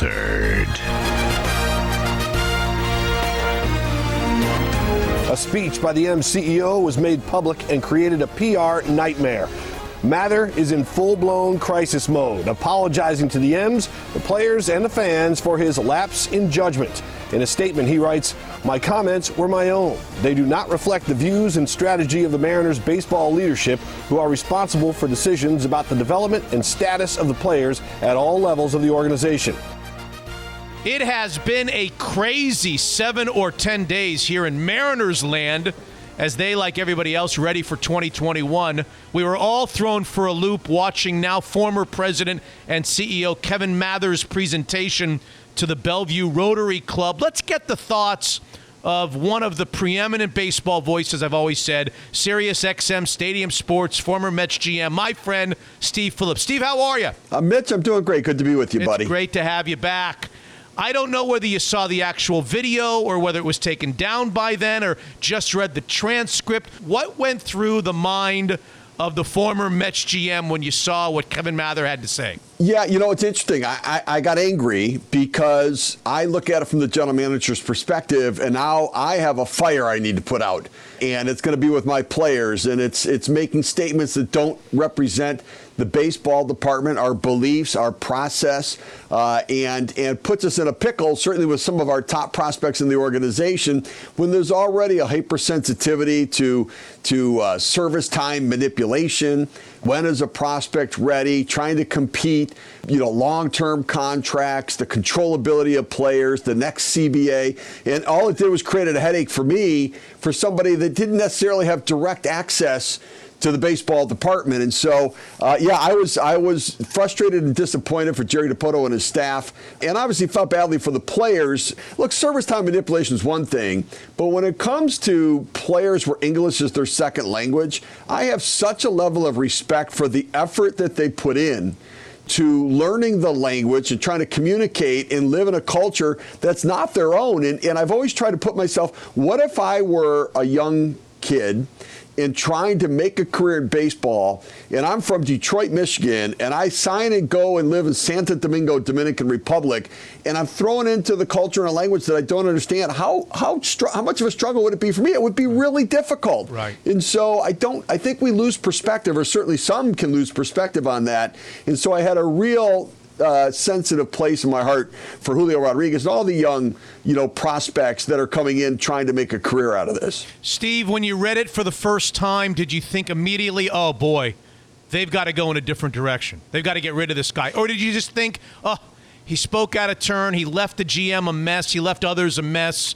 And just ill-advised. How'd you feel? Yeah, I, I, I thought they were going to have to make a change. I, I don't. I think that in where we are today and the progress that we've made in understanding what's right, what's wrong, and, and socially, culturally, uh, I think that was the biggest issue. Look, some of the stuff he said is true. Uh, that you know, with with keeping players in the minor leagues and service time. Now he attached it to look. I mean, Jarred Kelenic's going to be a great player, but there's no argument in front of an arbitrator in which he can defend his position that he's absolutely major league ready when he's played 21 games at the Double A level and hasn't played an inning above that. Like it's easy for the team to defend to say he needs more time.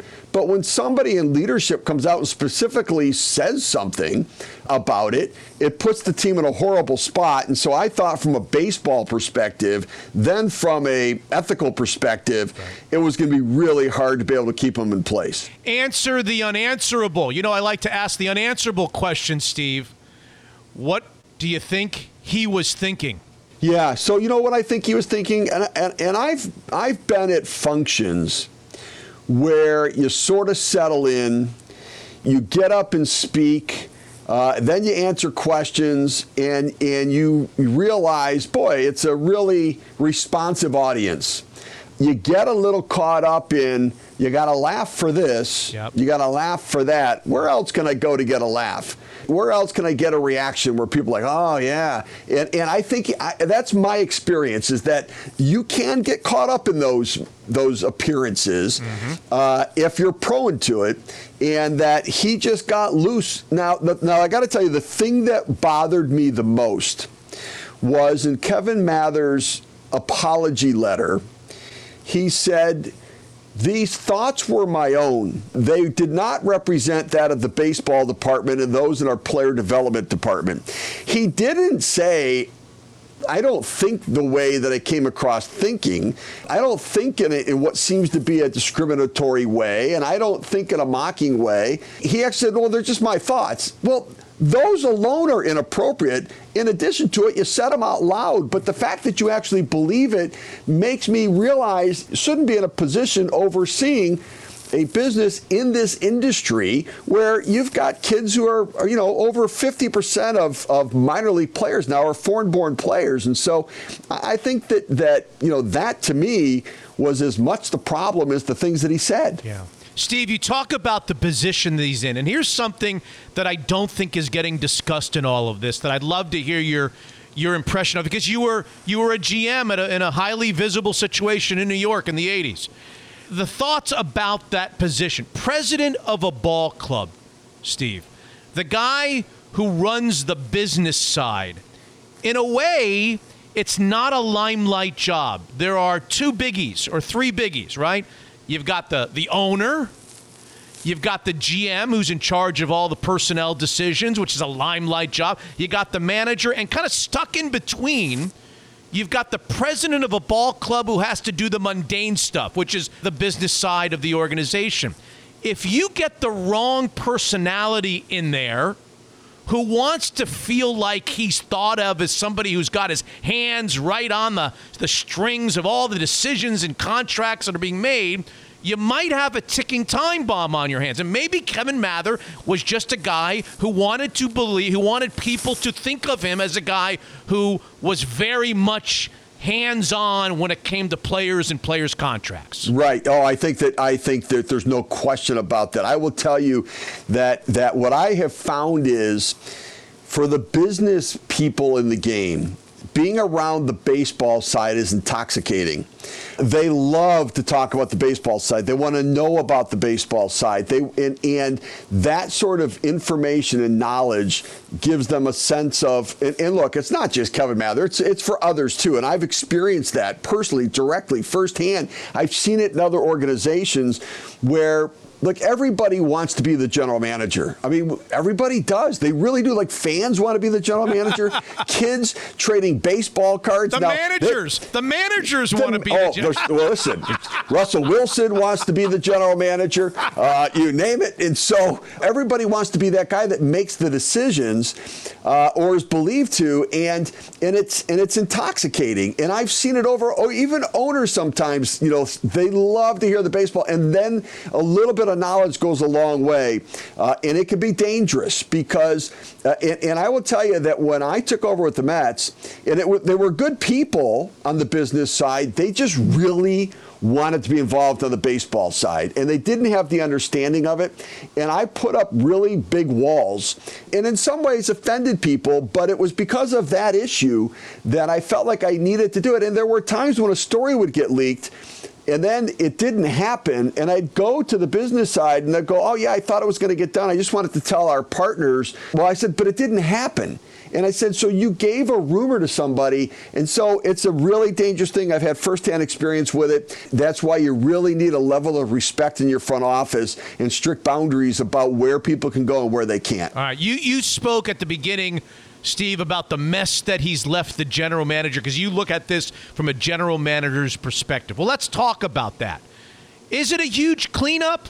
Does he have to go player to player? Has Jerry Dipoto got a real problem on his hands? Or is it just one of those things that seems huge right now, but in time it will pass like most other things. Yeah, I think that, you know, Jerry's done the cleanup so far, right? Spoke to the entire organization. And so he had to do that. You have to acknowledge it. You got to talk about the big pink elephant in the room.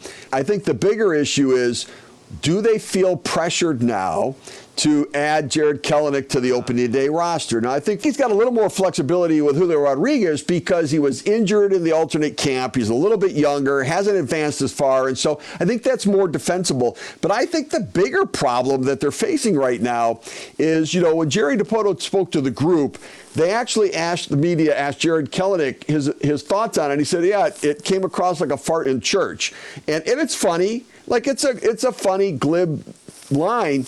But the fact that a guy that hasn't played more than 21 games at the double A level has that much to say about what the general manager talked to the group, I just worry that we're creating this guy who's who likes to hear himself talk, even though he's going to be a star, and you want him to have personality. I don't want him to be able to take on this us against them mentality with the organization and criticizing, in some ways, criticizing the general manager for it. So I, I think they've got to really manage that relationship right now because it's one they hope will have a, a long term effect on the field for this team. Steve, the the comment about Seager being overpaid at the end here of his contract, which is obviously the case, but that's the business of baseball, right? When you sign Yeah. these guys in their prime, you end up putting a year or two on there that maybe you're going to overpay them. That's just the way it works. Do we worry about veterans on the, the Mariners? Do we worry about players around the league that may not want to come here? Or is that just, it'll just go away? No, I don't think it goes away. I think that I do. I think that it's I think it's important. Now Seager will handle it well because he's a really good guy.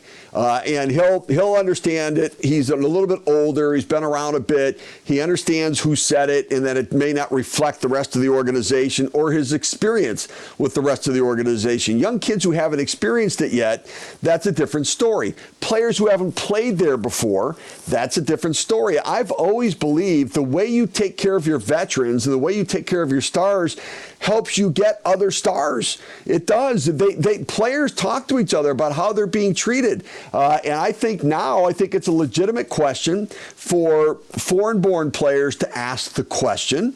The answer may be that no, no, my experience has been just fine, but it's a legitimate question, and it's a legitimate question for the veterans as to how are you being treated because it's not really showing the appropriate respect. That look, if you make a deal, even if you don't like the way the deal turned out on the other side, you do have to respect the player that you brought in and the effort that he puts in to represent your team. Does the owner, John Stanton, have to go now outside of the organization to bring in a new president as kind of a statement to everybody? We're getting fresh new blood in here. Even if they have a great candidate in house, they've got to make a statement to the rest of Major League Baseball. Boy, I think it's a tough call. Um, you know, I think that that that you know when it comes to this sort of thing, and, and again, it's more the business role than the baseball role. Uh, and, and look, in some organizations, you know, the president of the team is a guy who's been a general manager. It's Andy MacPhail in Philadelphia. It's Dave Dombrowski in Philadelphia. Uh, you know, and and so they could bring in a baseball slash business guy, a Sandy Alderson type guy, uh, to do that. There's a guy named Frank Coonelly who was in Pittsburgh for a long time, who had worked in the commissioner's office, very talented guy, but more of a business guy, and could certainly handle a role like that. But you know, I think they probably should go outside the organization. It has to be that that because this sort of problem feels like it, it probably wasn't the first time that if these were his opinions, he probably shared them to others within the organization. And when it's the boss who's speaking that way, you know, and you feel uncomfortable, where do you go other than the owner? And if you lose with the owner, then you may lose your job. And so it's a scary place to be. So I think maybe going outside makes sense mm-hmm. for them. I think it's an easier sell. And I think it's a better image. And, you know, it's unfortunate for somebody within who may have the qualifications because circumstances play into it. And it, look, it, it happens sometimes that way. And it may have to be the way it goes there in Seattle. Steve, you'll come back in a couple of weeks when we get closer to Major League Baseball's opening day. But let me just ask you just an overall statement or comment or question about the Mariners. They seem headed in the right direction with all this young talent, and they seem like there might be a year, year and a half away. Fair? Yeah, I think fair, very fair. I, look, I like Ty France a lot. Keep an eye on him. I think he's a really good offensive player. They picked up. They've got the young kids coming, some young arms, Logan Gilbert and others at the top there. So yeah, they're they're exciting. They're you know they're they're where the Blue Jays were a couple years ago, and now they're starting to blossom. And, and the White Sox a few years ago, and where they've gone now. And so uh, that rebuilding process can work, and it does look like it's it's going to work in the Great Northwest. The great Steve Phillips. You can catch him on Sirius XM, also on Stadium Sports. He's been kind to us for so many years, both on the radio show and here on the podcast. Steve, great to visit with you. Thank you for doing it. Let's talk right around opening day, okay? You got it, Mitch. You're the best. Talk to you soon. Okay, round two time. Make Mitch look silly with investment trivia. Here's Katie Versio, a senior financial planner of Evergreen Gavekal. Hi, Katie. I think I was one and a half out of three last time, something like that, 50%. Yes. Hi, Mitch. Thanks for having me. I'm excited to see how you do this time. Okay, question one, go. So, we've all seen GameStop in the news. Which of the following is correct regarding short selling? Unlimited upside. Two, there's unlimited downside. It generates an income stream, or it hedges your position. Well, because Jeff Dix of Evergreen Gavekal was on a recent show, I know the answer to this. It can go up, up, and away. It could go up as high as it wants to go. So there's unlimited downside because when you mm-hmm. short a stock, you're rooting for it to go down and it could go up forever. That's right. Yes. So you're correct. It's number two. There's unlimited downside. So that's why it can be so dangerous because it's unlike if you were to just buy a stock, what we'd call long, where you know the price can't go below zero. All right, I'm one for one. Okay, so with tax season coming up, individuals need to remember to make their IRA contributions for 2020 before April 15th. So for individuals that are under the age of 50, what's the maximum that you can contribute? Is it $10,000, $6,000, $19,000, or $1,000? Yeah, I know the answer to this for many, many years, even though I'm now over the age of 50.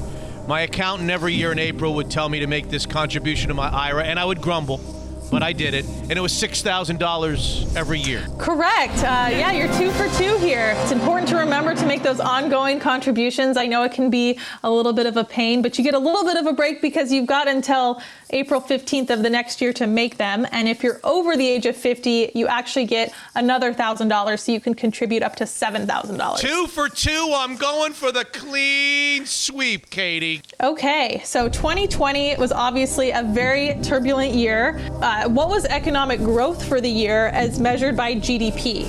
Was it zero or flat on the year? Was it 3.5%? Was it negative 6.2%? Or was it up 1%? Gross domestic product, right? That's right. I'm going to go down 6%. It was a bad year. Oof, so actually, uh, you got that one incorrect. The correct answer is actually two, negative 3.5%. You know, we saw some of the sharpest decline in GDP back in the spring, in March and April, but the second half of the year actually rebounded quite a bit. So that's why it's not down as much as it could have been. Well, two for three.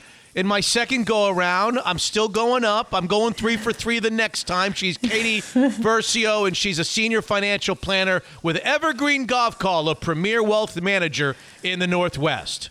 Unfiltered. All the additional injury on top of the undiagnosed concussion had damaged my brain so much that I ended up with five years of post concussion syndrome. Had headaches. Uh, the sleepwalking lasted for three and a half years, so I had to be sedated every night. I mean, it was uh, my mid 20s were rough, and I've, I've gotten better now, but I'm still, I mean, I'm still permanently damaged. I, mean, I can, I can tell.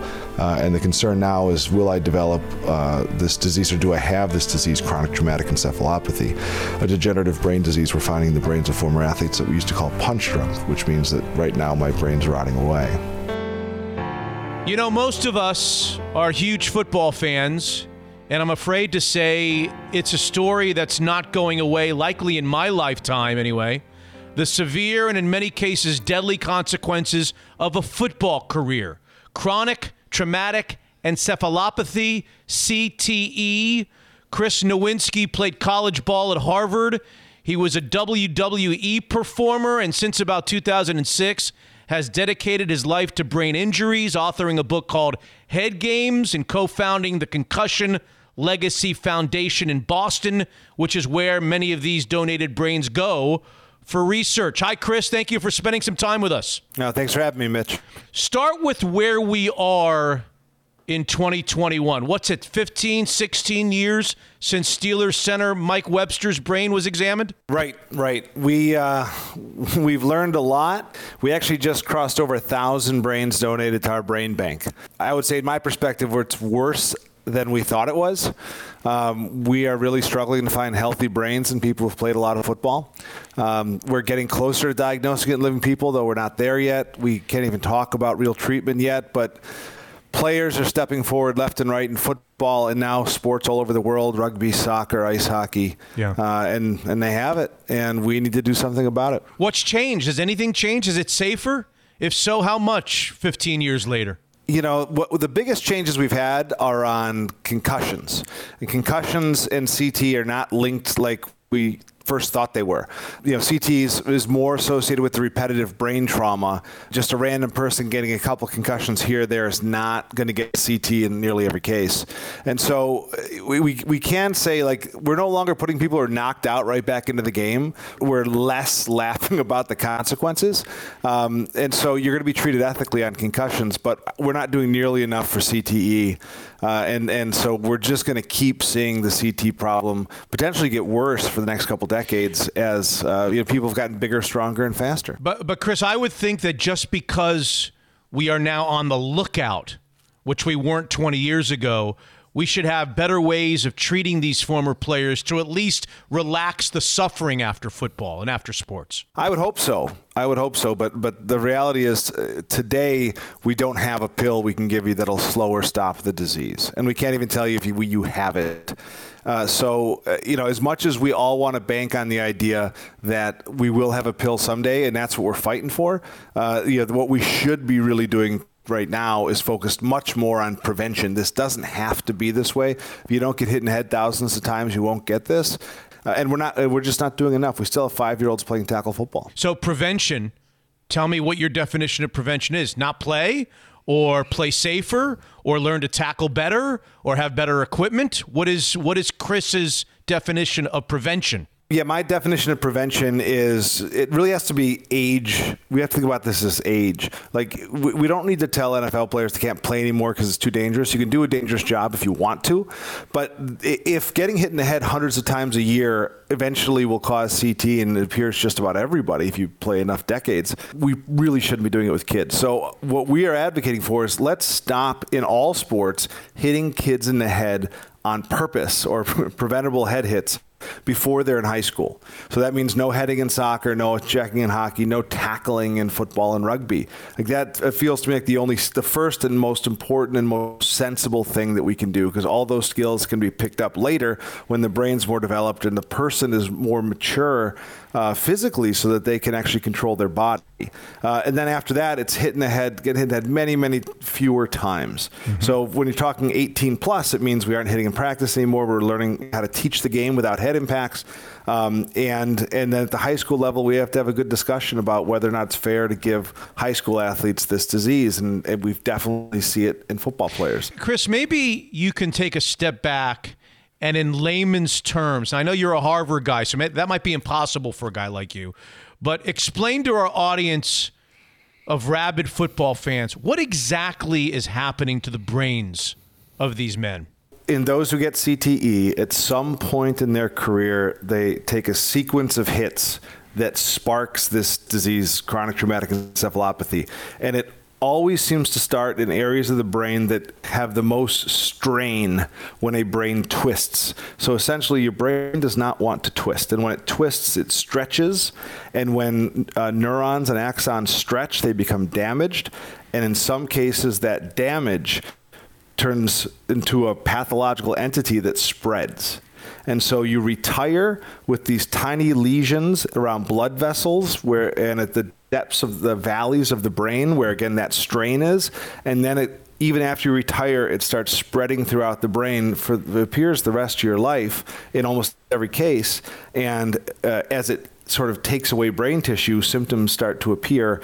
And eventually, when it gets to the worst stage, you almost always have dementia and you can't take care of yourself. Mm. A lot of research has gone into the helmets and equipment, as we talked about, Chris. There have been rules changes a lot of rules changes that the general public doesn't like to hmm. diminish brain trauma. Any way of knowing whether these are working without having to wait and sit for our generation of players to get out and see if they have problems? Well, yeah. I mean, we've only started really making real changes in the last decade, and not a lot of people who have played in that era have died. Although, again, we do see young people who've played in the last five years still getting, you know, still with CT in the brain bank. So we can't rely on technology to fix this. Helmets have gotten slightly better, but if you talk to the experts, they'll say they're 95% as good as they're ever going to be because there's only so much you can do with an inch of space between your skull and your helmet. With regards to rules changes, we you know I think we've we've taken out a lot of the big ridiculous hits out, but that's more concussion focused than CT focused. Uh, you know, again, you're still taking hundreds and hundreds of hits, and let's remember these changes have been mostly made at the NFL level. And at the NFL level, here's a data point: only one in five concussions happens in practice. But at the college level, a study just came out a few weeks ago that we wrote an editorial to highlight. Still, uh, 72% of concussions are happening in practice, meaning college football players getting snot beat out of them in practice, and Yeah. NFL players are not. So it, it doesn't matter what NFL changes are made because you got to go through college to get there. You got to go through high school to get there. Right. And they haven't made the same reforms. So I should I don't expect any significant changes to the CT rate going forward, except for maybe again bigger, stronger, faster, making it worse because we can hit harder than we ever have before. Going back to your high school thoughts, I read a recent article out of Springfield, Missouri. I know you're aware of this about a 39 year old attorney who was found dead in a lake.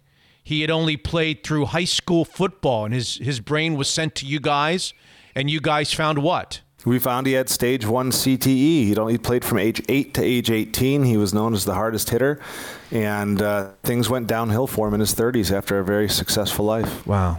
Yeah. Boy. It's such a conflict because we all love the game so I mean, you love the game, right? You played it. Do you still love it as much as you did when you played it at Harvard or no? Uh, well, it, it, it is. I love aspects of it. I mean, I think we all appreciate as ex-players the bonds that are forged from playing such a difficult and painful sport.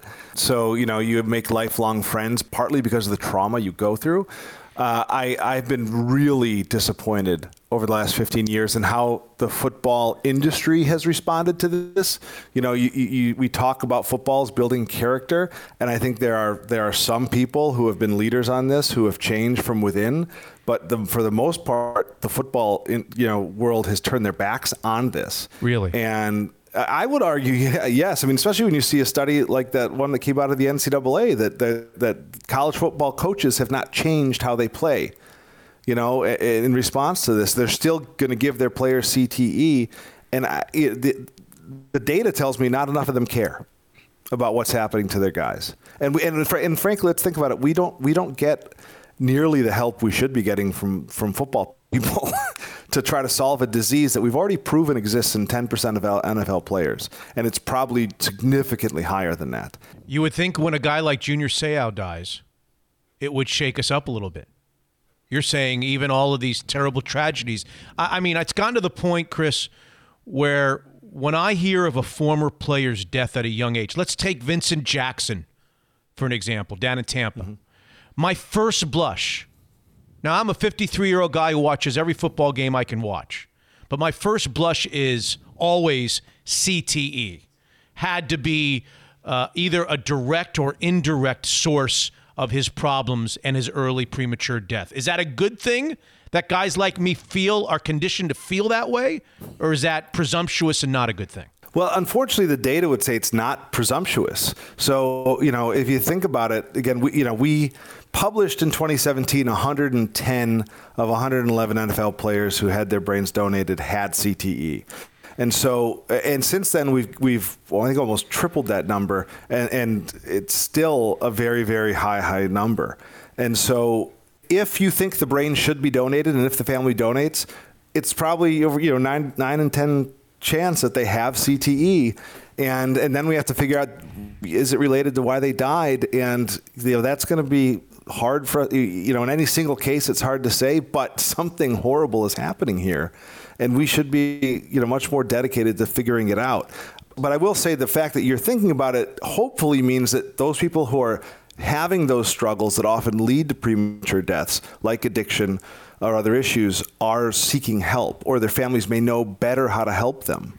We have a helpline that we try to give that one on one help to people who are not doing well, and, and we do still get a lot of NFL families who reach out. Um, I had a I had the wife of an iconic NFL player who had very famous concussions reach out today. Like the, the fact is they're they're out there struggling and at least they know they have a name for it now and they're and they're out there trying to get help. Did you guys get Vincent Jackson's brain donated to research? Yes. Oh, good. And when will we know? How long does it take? Well, because of uh, the increased volume in COVID, we're right now looking at 10 to 12 months. A long time before his loved ones get the answers. So, Chris, what do you say? We have, uh, I would think, an enormous audience of parents out there of young kids here in the Seattle area and all over the country that are trying to make this very, very difficult decision. We made it. We have two boys, uh, one of which wanted to play football. We made the decision for him. Unfortunately, he was not allowed. He had to play basketball, play baseball, and play other things. What do you say to the parents of the young ones in our audience who are trying to figure it all out, the decision as to whether to let their boys play or not? The easy decision for me is there is no real upside to playing tackle football before high school.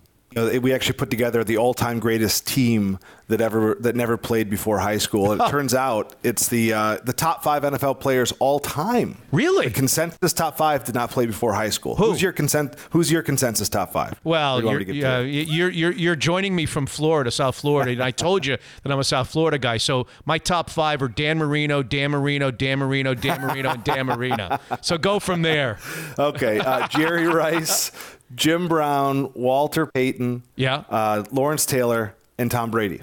None of them played before high school. None of them played before high school. How is that possible? You're telling me these guys walked onto a football field? You're telling me Tom Brady walked onto a football field and threw threw a football in a game for the first time in high school? How's that possible? Well, maybe that's why he was drafted so late. He didn't have enough years in. yeah, I guess. I But guess. um, How's that yeah, possible? But the, yeah, I know. But the point, the point that parents need to hear is that you know, even though we, we all worry our kids are going to get left behind, football is a unique sport that's really just about athleticism. And to try to play football before you go through puberty, before you've built up muscle and strength, and before you have the testosterone that makes you angry, Yeah. uh, it, it's not a great trade. So wait till high school, and then if you're going to let them play in high school, be an advocate for them. Make sure the coach isn't hitting in practice like an old in an old school way. Make sure they're doing good concussion education. Make sure they have an athletic trainer because it's not very safe without a medical advocate there. Um, and then the the other tricky thing is hope your child isn't too good. because I get you know, it. if you think about it, we so we published a study uh, last year showing that your odds of developing CT go up um, very, you know, each year you play, and it goes up relatively quickly. So it probably doubles sort of at each level of football, or maybe even quicker. We are the data said 30 percent, but you know that's a huge number. So play four years, the you know the odds are pretty strong. You're not going to develop CT, but if you play eight years, Yeah. because you're playing college, the odds get pretty strong. Like in our experience, a lot of them have it. And then if you play longer than that, you get into double digits, you know, now it might become a coin flip. So um, I don't, you know, I mean that's that's that's that's, that's an exaggeration, extrapolation, but the, point is that like it is a tricky thing. more you Like, play, yeah. yeah, because if you if you're good in high school and you're offered scholarships, it's really hard for a young boy to turn that down. And once you get, and it's really hard to quit because you're told quitters are bad people. Sure. So I don't know. It's it's tough. So You have anyway, My sons? son, You yeah, have my son. He's six months old. He can't crawl yet, so I'm not worried about football. But um, he's not. He's definitely not playing till high school. And then I'm hoping uh, that we've made high school football so much safer by then that maybe you can try it. Okay. Chris Nowinski, who's uh, at the forefront of research, brain research, as we continue to struggle with CTE and all the, the consequences of playing football. Uh, these grown men that uh, hit really, really hard. They're faster, they're stronger than ever before. They're, they're a lot faster and stronger than when Chris played at Harvard. Chris wouldn't, wouldn't have played at Harvard in 2021. That's all I have to say about that. Chris, thank you very much. Great to visit with you. Have a great 21, and we'll keep our eye out. Come back again. All right, thanks, Mitch. Appreciate it. Hey, it's time to catch up with Zeke's Pizza president Dan Black. How are you, Dan? What's up, Mitch? How's it going? All good. Lots going on in your world. Any uptick in the restaurants, and what can you tell us about people in the Northwest returning to work for the catering portion of your business? Yeah, people are dining out. It's been at 25% for a little while, and I can tell you people know and are excited about it. A little sense of normalcy. So people are out, and that's great. And then, yeah, the other thing that's happened since the last time we talked is we've noticed an uptick in catering, work from home. People are tired of it, so there's people going back to the office. And so a couple weeks ago, we started to notice some of our daytime delivery pickup, which is great. That's great. And expansion, red hot. How many since the COVID crisis, and now you're moving closer and closer to the Canadian border, I hear? Yep, we just signed a deal for two restaurants in Bellingham. We're really excited about Bellingham. It's a great Northwest town. It's a great fit for Zeke's. And uh, yeah, those two restaurants represent numbers seven and eight in terms of deals we've signed since COVID hit. Your locations aren't the only thing that's expanding. You've always been known for your craft beer list, and that's growing too. Yeah, like I say, we're known for having one of the best craft beer programs in the Northwest. And one of the cool features of that is we do exclusive collaboration beers with a lot of the best breweries in the Northwest. And we've got one coming out soon uh, with a brewery out of Winthrop called Old Schoolhouse Brewery. They make some of the best IPAs in the Northwest. Uh, this one's called Moonbooter IPA. Both companies are full of avid skiers, and Moonbooter's is a slang for a jump where you catch massive air. And so it's just a really good beer. We're excited about it. It'll be in cans and available for delivery. Fantastic, Dan. And beer can be delivered right to your door with great Northwest style pizza. The easiest way, just download the Zeke's Pizza app. Just a few clicks, and you're all set. We love Zeke's Pizza at Mitch Unfiltered. It's homegrown in the Northwest. Unfiltered.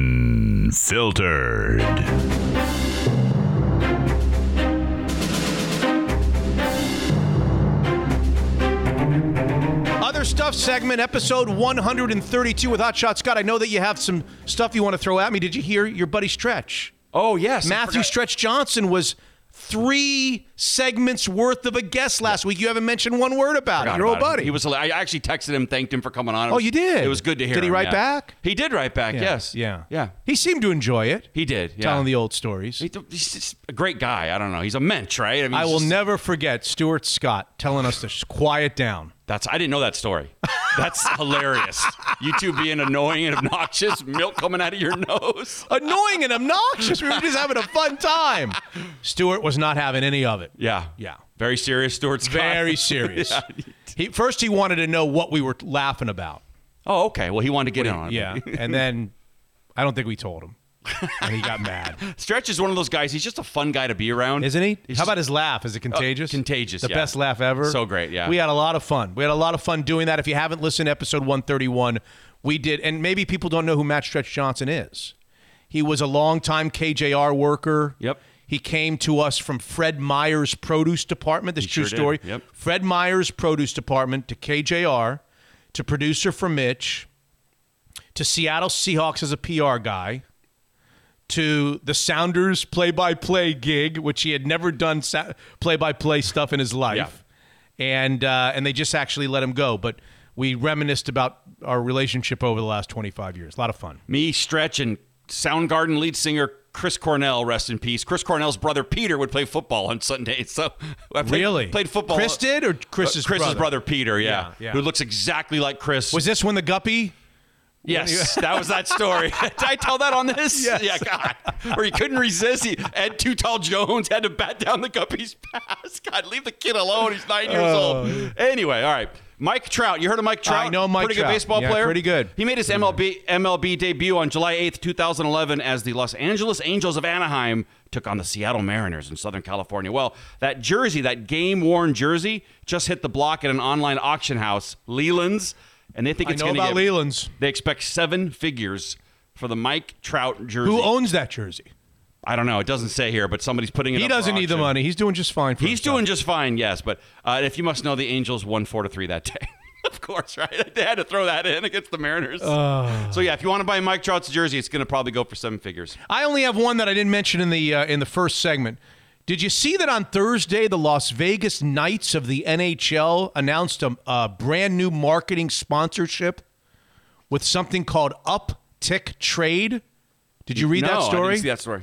It was a revolutionary relationship and and contract signing because Uptick Trade Hotshot is a company that sells gambling picks, picks on games, Okay. NFL games, NHL games, baseball.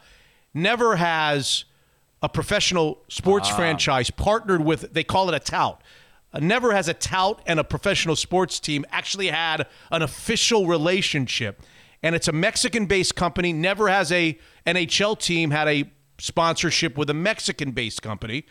And so it was getting a lot of headlines, and people were livid. People were very mad, They were. very angry that they should never get in bed with a tout, a, a picker. They're shady companies. They charge $89 a month to give you picks. And by the way, what's going to happen when they pick against the Knights? When they're sponsored, when they are a sponsor of the Knights? And are they going to get inside information, Oh, like injury interest, reports. Are the injury reports going to go to them first because they're a partner? And so a lot of people were not happy with the relationship between what they call a sports tout and an NHL team. And this happened on Thursday. Uh, on Sunday, the relationship came to an end. it's over. I was just going to ask you. Well, what do you think? You think this is a good idea or Doesn't not? matter Doesn't matter anymore, No. does it? It's over. The relationship lasted three days, Oh. Thursday to Sunday. The, the Las Vegas Knight- Knights announced our relationship with Uptick Trade is now over. We will be taking no questions and having we will have no further comment. They gave into the pressure. That's it. Pressure done. I mean, in a, in, in a Done. pandemic, I mean, can't you take a couple bucks where you can in these days? I, Well, mean, I don't know Or is there too much conflict of interest I there? think that these leagues are doing okay for themselves for the most part because of the TV contracts. I know they don't have fans and what have you, but uh, yeah. Speaking of sponsors, did I Yeah. see a new uh, potential Mitch Unfiltered sponsor you were Oh, talking not about on the old Twitter? Are you going to be doing live reads for the new sponsor? By the way, I hear I'll read that email. I hear that sponsor on a lot of podcasts. Oh, you do? And on YouTube, Uh, almost every YouTube video I watch, that Yeah. pops up. The All right, commercial. I'll, I'll bring that up in the other stuff segment. Go ahead. You go. You go. You do the next couple. and I'll get following that the email. Lady Gaga dog theft. Yeah. thing? What? What is that? So what happened? Her somebody that she hired to take the dogs for a walk got robbed, and they took the they they dog napped the dogs. Yeah, so she hired. She has a dog walker that she hired. Yeah. This guy was walking around Hollywood, like Sunset Boulevard, and as soon as he went down the residential street, he got ambushed. They took two of the three dogs, or I don't know if they took them all, but kidnapped her French bulldogs, which are very expensive. Shot the poor dog walker in the chest with a gun. Shot him. For- I mean, walking a dog sounds like Is a pretty dead? safe, a pretty safe job. He- They say he's gonna he's gonna recover from it. Amazing, right? Lady Gaga's in Rome. She says, "I'm paying half a million dollars, no questions asked, to anyone who finds my dogs. No questions asked. If you took them and you feel badly, half a million is yours." So, a good Samaritan a few days later saw the three dogs tied to a post in an alley. So at first, police thought that yeah. So I, I think the kidnappers got nervous that they were Lady Gaga's dogs. Or they were in getting a sandwich or something. They put Well, the dogs I don't think they'd be that stupid. They're pretty expensive. in at. Starbucks getting a latte. Well, it'd be like the old Cheech and Chong movie. Hey, man, someone ripped off that thing I ripped off. You know, I love that line. He's indignant that someone ripped off the thing he ripped off. But anyway, so that is a good line. so this this Samaritan turns it in, and, and she's going to get the half a million dollars from Lady Gaga. So it all ended well. The guy's going to recover from the gunshot wound. Yeah. that's crazy. I mean, people just nabbing. Fre- it was broad day. Well, they say when he turned down the residential street, that's probably when it went wrong. But you know, on Sunset, you've been on there. It's packed with people and lights. So anyway, So the dogs have been returned. All good. And he's gonna and he's gonna survive. He's gonna recover and from she's his okay. injuries. Didn't she offer like five hundred grand or five grand or fifty grand or something? Wait, that's why I said that. The lady who found him tied up is getting a half a million dollars. Half a million bucks. 500 grand. Lady Gaga said, uh, no questions asked. I'll give it to anyone who brings my dogs back. Wow. I think she could probably afford it too. Oh, by the way. She's doing okay. think? She's doing all right. so good for that lady getting a half a million. Hey, Mitch, this is from Matt. I just had to chime in that I couldn't disagree more with the idea that paying young minor leaguers for a small percentage of their future earnings is predatory. Remember the story Oh, yeah. we talked about? Yeah. Michael Schwimer, the former big league pitcher who came on our show and talked about his his created company where they invest in young, young minor leaguers Yep. for a take in their, their future earnings. And now they did so with um, Fernando Tatis, Yep. and now he's signing a $340 million, and he owes him $27 million, and a lot of people are mad about that. It's easy to say now, says the emailer, that Tatis has a 300 plus million dollar contract that he was taken advantage of, and he never should have given any of it up. But that's only with the benefit of hindsight, writes Matt. So many things could have gotten in the way injuries, bad luck, his development not materializing, whatever. The point is, that nothing was guaranteed at that point, and he took some money, which, had things not worked out, could have materially changed his and his family's life for the better. Now, it did work out. But you know what? He still gets 275 million. Generational wealth for his family is intact. He's not a victim here. He made a prudent decision to lock in some dollars many, many years ago. He took some chips off the table, if you will. No faulting him for doing that, and certainly no faulting the investors that gave him the opportunity and are now benefiting from their good fortune that it worked out. That's Matt. I can see it both ways. I, I mean, it sounds like a cop out answer, but I can It see is it a cop-out answer. It is. Yeah. It- That's I- why we get three stars. I, I said first of all, I said it does feel a little predatory. I, I, that was my first reaction when I when I heard the story. You're going to an lot of 18 people year old with that. no money. you know, here's whatever he gave him, thirty grand, or I don't know if maybe more like than five hundred grand. Okay, four well, or five hundred. all right, here- well, that that makes a difference. Yeah. So here's a half a million dollars to somebody 400 who's yeah. got no money. Of, who, Right. who does at 18? Well, I think he did actually have money, but go ahead because his father was a big league player. But go ahead. Okay. Yeah. Not that know. that changes just- anything. It just feels I a see little it both ways to too. I don't think you know. Look, I, I think if it was done on the up and up, and if it was done with agents and lawyers, Yeah. and it wasn't done with a kid in the alley behind a you know a, s- a food stand, Come sign this kid. yeah, Yeah. yeah. If it was done on the up, if it was a business relationship, and and the kid had had some representation, I, I don't see why why it would be considered predatory behavior. It was a it was a business deal. Any update on whether he's cut that check yet? I have not seen whether he's got that. I'm check. dying to know if that guy's going to get his money. All right, plastic surgeon Dr. Scott Green, he appeared virtually before a Sacramento court commissioner to fight a traffic ticket. Now, he's a plastic surgeon. He was decked out in his surgical scrubs on the Zoom, and you can see the patient that he's actually working on on the operating table mid-surgery while he's fighting this traffic ticket in court. He's working on a patient. He's got his hand in. He's he's got his right hand up. I swear to tell the whole truth. The, the- judge basically, judge saw it and he's just got weirded out by it. He goes, "No, go help that patient. We'll do this in a month, all right? dummy? Jesus. The judge was like, "What are you doing?" Uh. They- they- to be fair to the doctor, he said, "There's another one working on him here," but the judge just got it was too weird for him. He said, "No, go help that patient. Make sure they live. We'll, I'll see you in a month." Here's the email. I, I tweeted out a copy of this email. Mitch underscore Seattle. That's the little underline on the Twitter. If you'd like to follow me, I tweeted this out the other day. This was the email that I received that you're referring to. Hey, Mitch Unfiltered Pod, comma. Okay. We came across your pod and love in caps your content! Hmm. Exclamation mark. Oh boy. We are reaching out on behalf of the audio marketing team at Manscaped. www.manscaped.com. We are interested in advertising on your podcast. And Yes. he went on to tell me what I need to do and all the information they need. And please get back to us. We want to do advertising on Mitch Unfiltered. I've not called him back. Who are you to turn down a buck for this cockamamie podcast? I mean, what the hell are you doing here? Hey, this is Mitch from Manscaped. I mean, come on. and now it's interesting because I had never heard of them. Okay. And I thought that that was funny and cute that we would get an email. It was nice. It was a compliment, whatever, that I wouldn't pursue. And I thought that the people, that listeners or that followers on Twitter would get a kick out of seeing that email.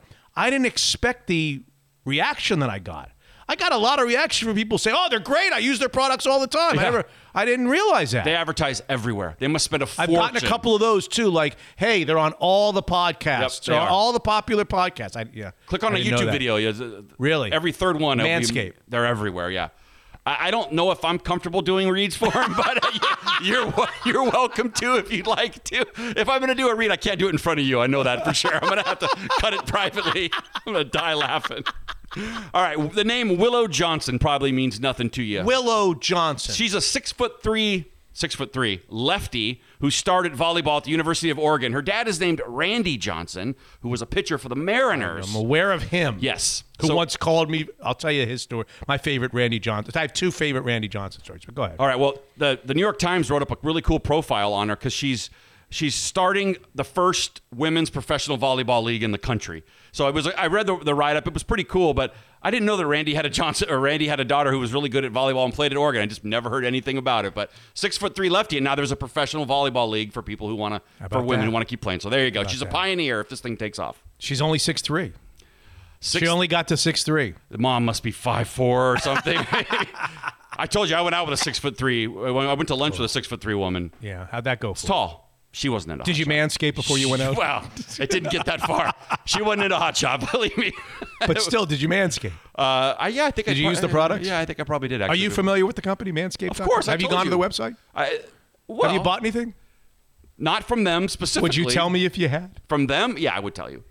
Well, I mean, I, you know, do you know? I take, I take care of myself, but not. Uncomfortable. It just got Mitch. It went from Mitch unfiltered to Mitch uncomfortable Yeah, in a well, heartbeat. Keep asking. You're, you're gonna. You want the truth? It'll come out. Keep asking. I was doing the show, the midday show.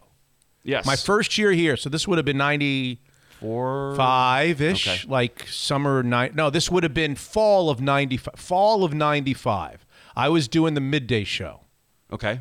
All right, so this you were fall of '95. Yeah, like I came in January '95, and I did the midday show until uh, March of uh, May of '96. Oh, gotcha. Okay. So I was doing the midday show in fall of '95, and during a break, my producer, who was behind me at 190 Queen Anne Avenue, uh, says to me, "You got a phone call from Randy Johnson." Are, are you on the air at this? I just had gone to a commercial. break. Gotcha. Okay. Randy Johnson wants to talk to you. Oh boy. And I'm like, who's tr- playing a prank? That Yeah. Randy Johnson doesn't know who I am and doesn't want to talk to me. It's me. Irish Minky in Ballard or something. no one knows that. Patriot Steve. Yeah. Um, I pick up the phone behind me, and it sounds, I swear to you, it sounds like Randy Johnson. Probably is Randy Johnson. And he says to me, it's right before USC is about to play Washington Okay. in football. All right. I want to make a bet with you, Mitch. He and I have never met. Huh. This is after the 95 whole thing. Right. Yeah. Yeah. He and I, I don't think had ever met. And he's listening and big He said, fan. I want to make a bet with you that if Washington wins, and I'm like, I don't even like Washington. I don't even know who Washington is. I'm, I've just moved here. Yeah. Because he's a USC guy. If Washington wins, I'll shave my head. oh yeah, you're not into he- head shaving. And if, if USC wins, you shave your head. There's zero chance you even thought about that bet. For I a said, second. I don't know if you are Randy Johnson. okay, but getting me to wager of make a wager where I would shave my head over a team that I don't care about right. Yeah. is not happened. But thanks for your phone call. I said, Do you want to go on the air with this? No, I don't want to go on the air with this. I just wanted to be an off the air bet. And I didn't take the bet. Hmm. Okay. As it turns out, by the way, I think they tied that year. Oh really? A tie. I think it was like a 27 27 or 28 28. So I you may each be wrong. shave I may half be your head. Is that what happened? No, I didn't Yeah. shave any of my head. That's one of the that's one of the stories. right. And the other story, and maybe it was 95. The other story is I was in the Mariners locker room very few times in my life here. I didn't do I don't do locker rooms. I don't do the Yeah. Seahawks locker room. I don't do all that stuff like all the other guys have do do it. But I was in the Mariners locker room after a game one night. Maybe it was 95 Okay. and he was sitting against his locker eating a chicken bone, Eating a bone. like a chicken, like eating chicken, chicken. off of a bone. gotcha, yeah, yeah. And no one was near him, and I was walking by him to go somewhere else, and I our eyes met. You know, like Yeah. two strangers Yeah. in the night. Yes, that's right. Our eyes met as I was walking by him. That'd be a good title for a song. And you know what he did? Huh. He did as I was walking by him and our eyes met the same thing as our Doberman Pinscher used to do when I was growing up. Come on. He started growling at me. Like joking. like, like, like I don't know. Yeah, probably. I don't know. I still don't know to this so day. weird. He was Randy Johnson was growling at me like a dog. Yeah. Because I he thought maybe I was coming towards him Yeah, or I was going to stop or whatever. Our eyes met, and my, my our Doberman back in the day, her lip would when she got mad, like Oh. if she had a rawhide bone. And you put your arm out across the room like you were going to take it Oh, from yeah, her. yeah, that's no good. Her lip would, and her show teeth, you her teeth. Those, those, Yeah, yeah, yeah. and she started. He was growling at me like a dog.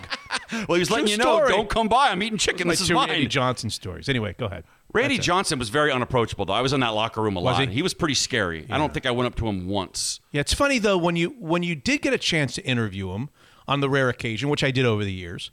He was very nice. Hmm. Very nice. Maybe a little awkward, but but but, but nice. Isn't there a story about him coming back from back surgery and Softy tripping over a chair and knocking it into his back or something like that? I don't have any- you're asking the wrong guy. All right. A Seattle woman purchased a crochet kit to make animal hats at a thrift store in Greenwood. You know the Oh. Greenwood neighborhood? Yeah, sure. But when the What? crochet hobbyist opened the kit, You she know downtown Seattle. You ever heard of Seattle? Yeah, it's, Not, it's not downtown, but Okay. um, no, I know it isn't. But asking me if I I've lived here 25 years, I know where Greenwood. Oh, you is. do? Okay, good. But when the crochet hobbyist opened the kit, she found a suspicious package that was encased in yellow rubber with 100% written on the outside. The item also smelled kind of weird, police said. The woman immediately called police, who took the suspicious package and later confirmed it contained one kilogram of cocaine. She bought this crocheting kit at a thrift store, and for some reason there was cocaine in it. There was a kilogram of coke. That's like two pounds of coke. Yeah, in that crochet kit. Yeah, so the, she called the police. You know, she didn't want to sling it for a couple extra bucks. I mean, I wonder if the thought ever crossed her mind. I don't know, I don't know what a kilo is worth these days, but the good You news sure is they um, just weren't running a promotion? promotion, yeah. and she somehow made 400 crochet hats in two hours. yeah, not a promotion, but anyway, Uh. there you go. All right. You got any more? Uh, I'm done. You're done. I'm I'm ready to to listen. All right. Where You- are you next? familiar with the OnlyFans websites? This is my, my last one, by the way. You've talked about the OnlyFans. right? I do Okay. know about it. the OnlyFans web- website has gotten very very popular over the last, especially over the last year, right during the pandemic. That's right. So, if for people that don't know, um, you go on camera, you make videos, or maybe live stream, then people pay you money to see you do stuff. Typically, it's Take your clothes off. that's right. All right. So, I, I have a, an OnlyFans page myself. well, I don't have many people, just a couple of blind. You people. might want to get one after this.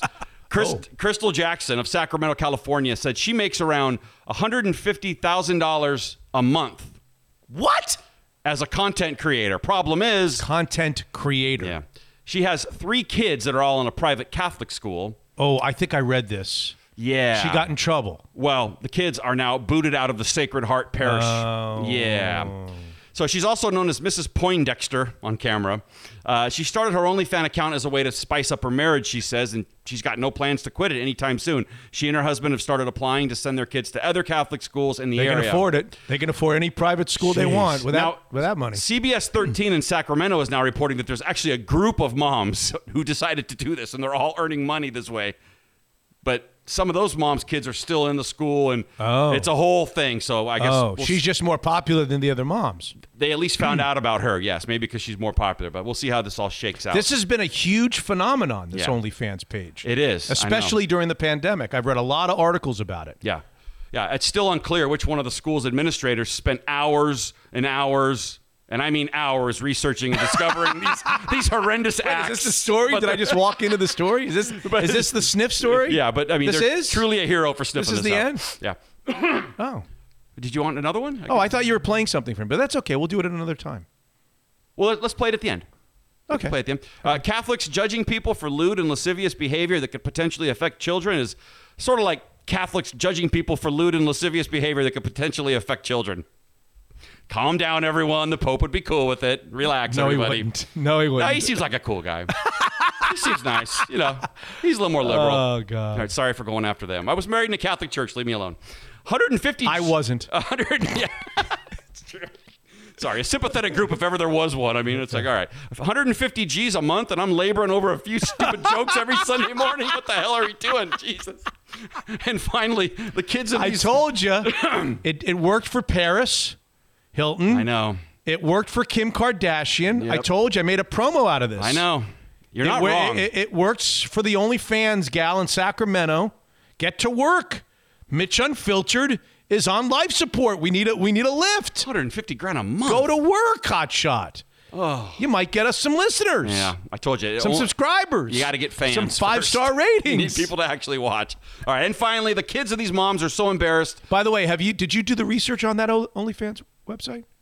On that girl in Sacramento, on that woman? Do you know what she looks like? Oh, yeah. Would you recognize her if you ran into her in, in Greenwood in, in Greenwood? I wouldn't recognize her, but yeah, no, she she's doing interviews. She's not like hiding. She's she's going on the news channels and You've seen her work? Uh, I've seen a picture. I've seen a picture. Yeah, but I, I yeah, I think Worth a to- thousand words, you know. I think you have to be a member. Oh. A member to Yeah, of course. That's how she makes her that's money. how she makes her money. So I can't just. Sorry, I interrupted a joke. Go ahead. Uh, well, and finally, these kids, the kids of these It's a bad moms, they're so embarrassed that their moms are viewed as milfs. You know that term, right? Moms I'd Yes. like to forget. they got to be pissed, right? I mean, come on, that's their mom. Ugh. Uh, how old are the kids? Uh, At Sacred Heart? I think. I mean, it's like seven, nine, and eleven. Like you're young- looking for a new school. Younger, looking because for- mom posted pictures of herself. Yes, and there's a big group of these moms doing it. I mean, who knows how many are doing it? That maybe your neighbors are doing it. Who knows? It's a great way to make money these days during the quarantine. Misty was taking shots the other day. Misty? Taking- yeah. Yeah, get, get Misty on there. All right, I got a weird voicemail that I want to play, and maybe it's not funny, or, or maybe you've gotten this, or somebody else has gotten it. Do I need to be worried about this? Are, are you ready to hear this? Yeah, I'm ready to hear it. Protection. The reason of this call is to inform you about a package has been seized under your name by U.S. Customs and Border Protection with contraband of drugs and cash. So the moment you receive this call, press 1 to speak with the CBP officer. I repeat, press 1 to speak with CBP officer. Thank you. First of all, if somebody's sending me packages of cash and drugs, thank you.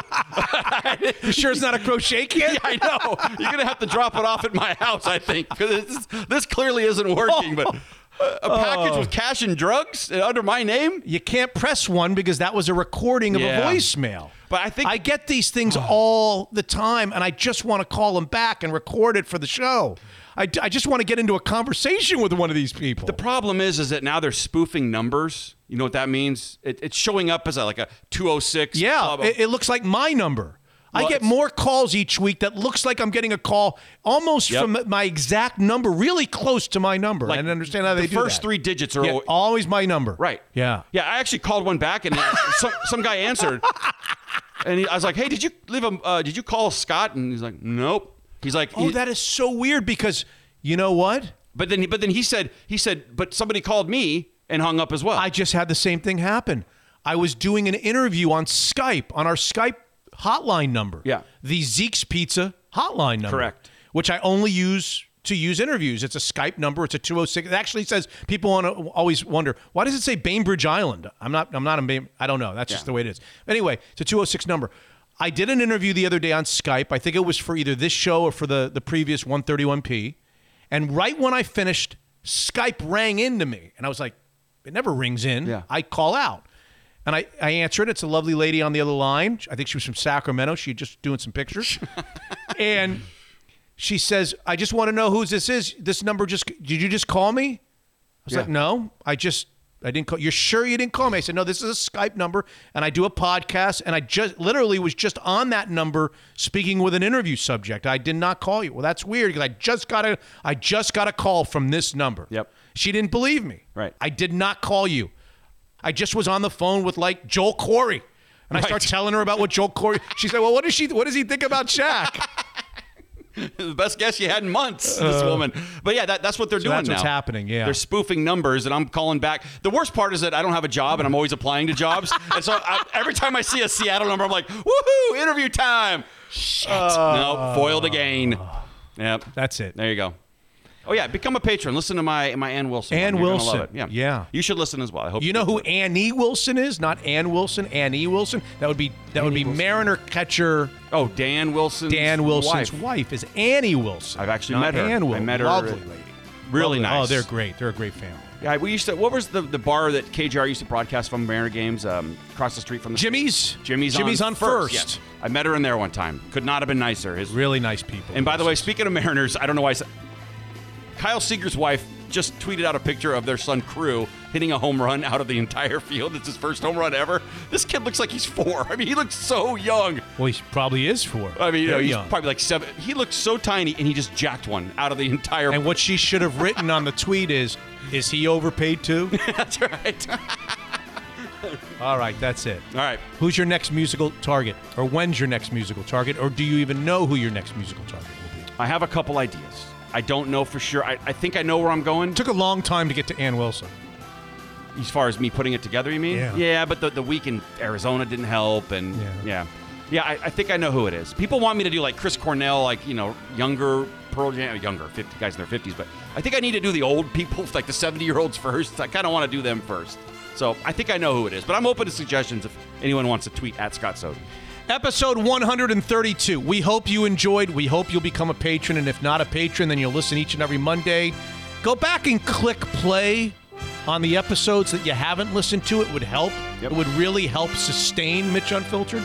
Uh, I'm done asking for things. This is episode 132, and it's in the books.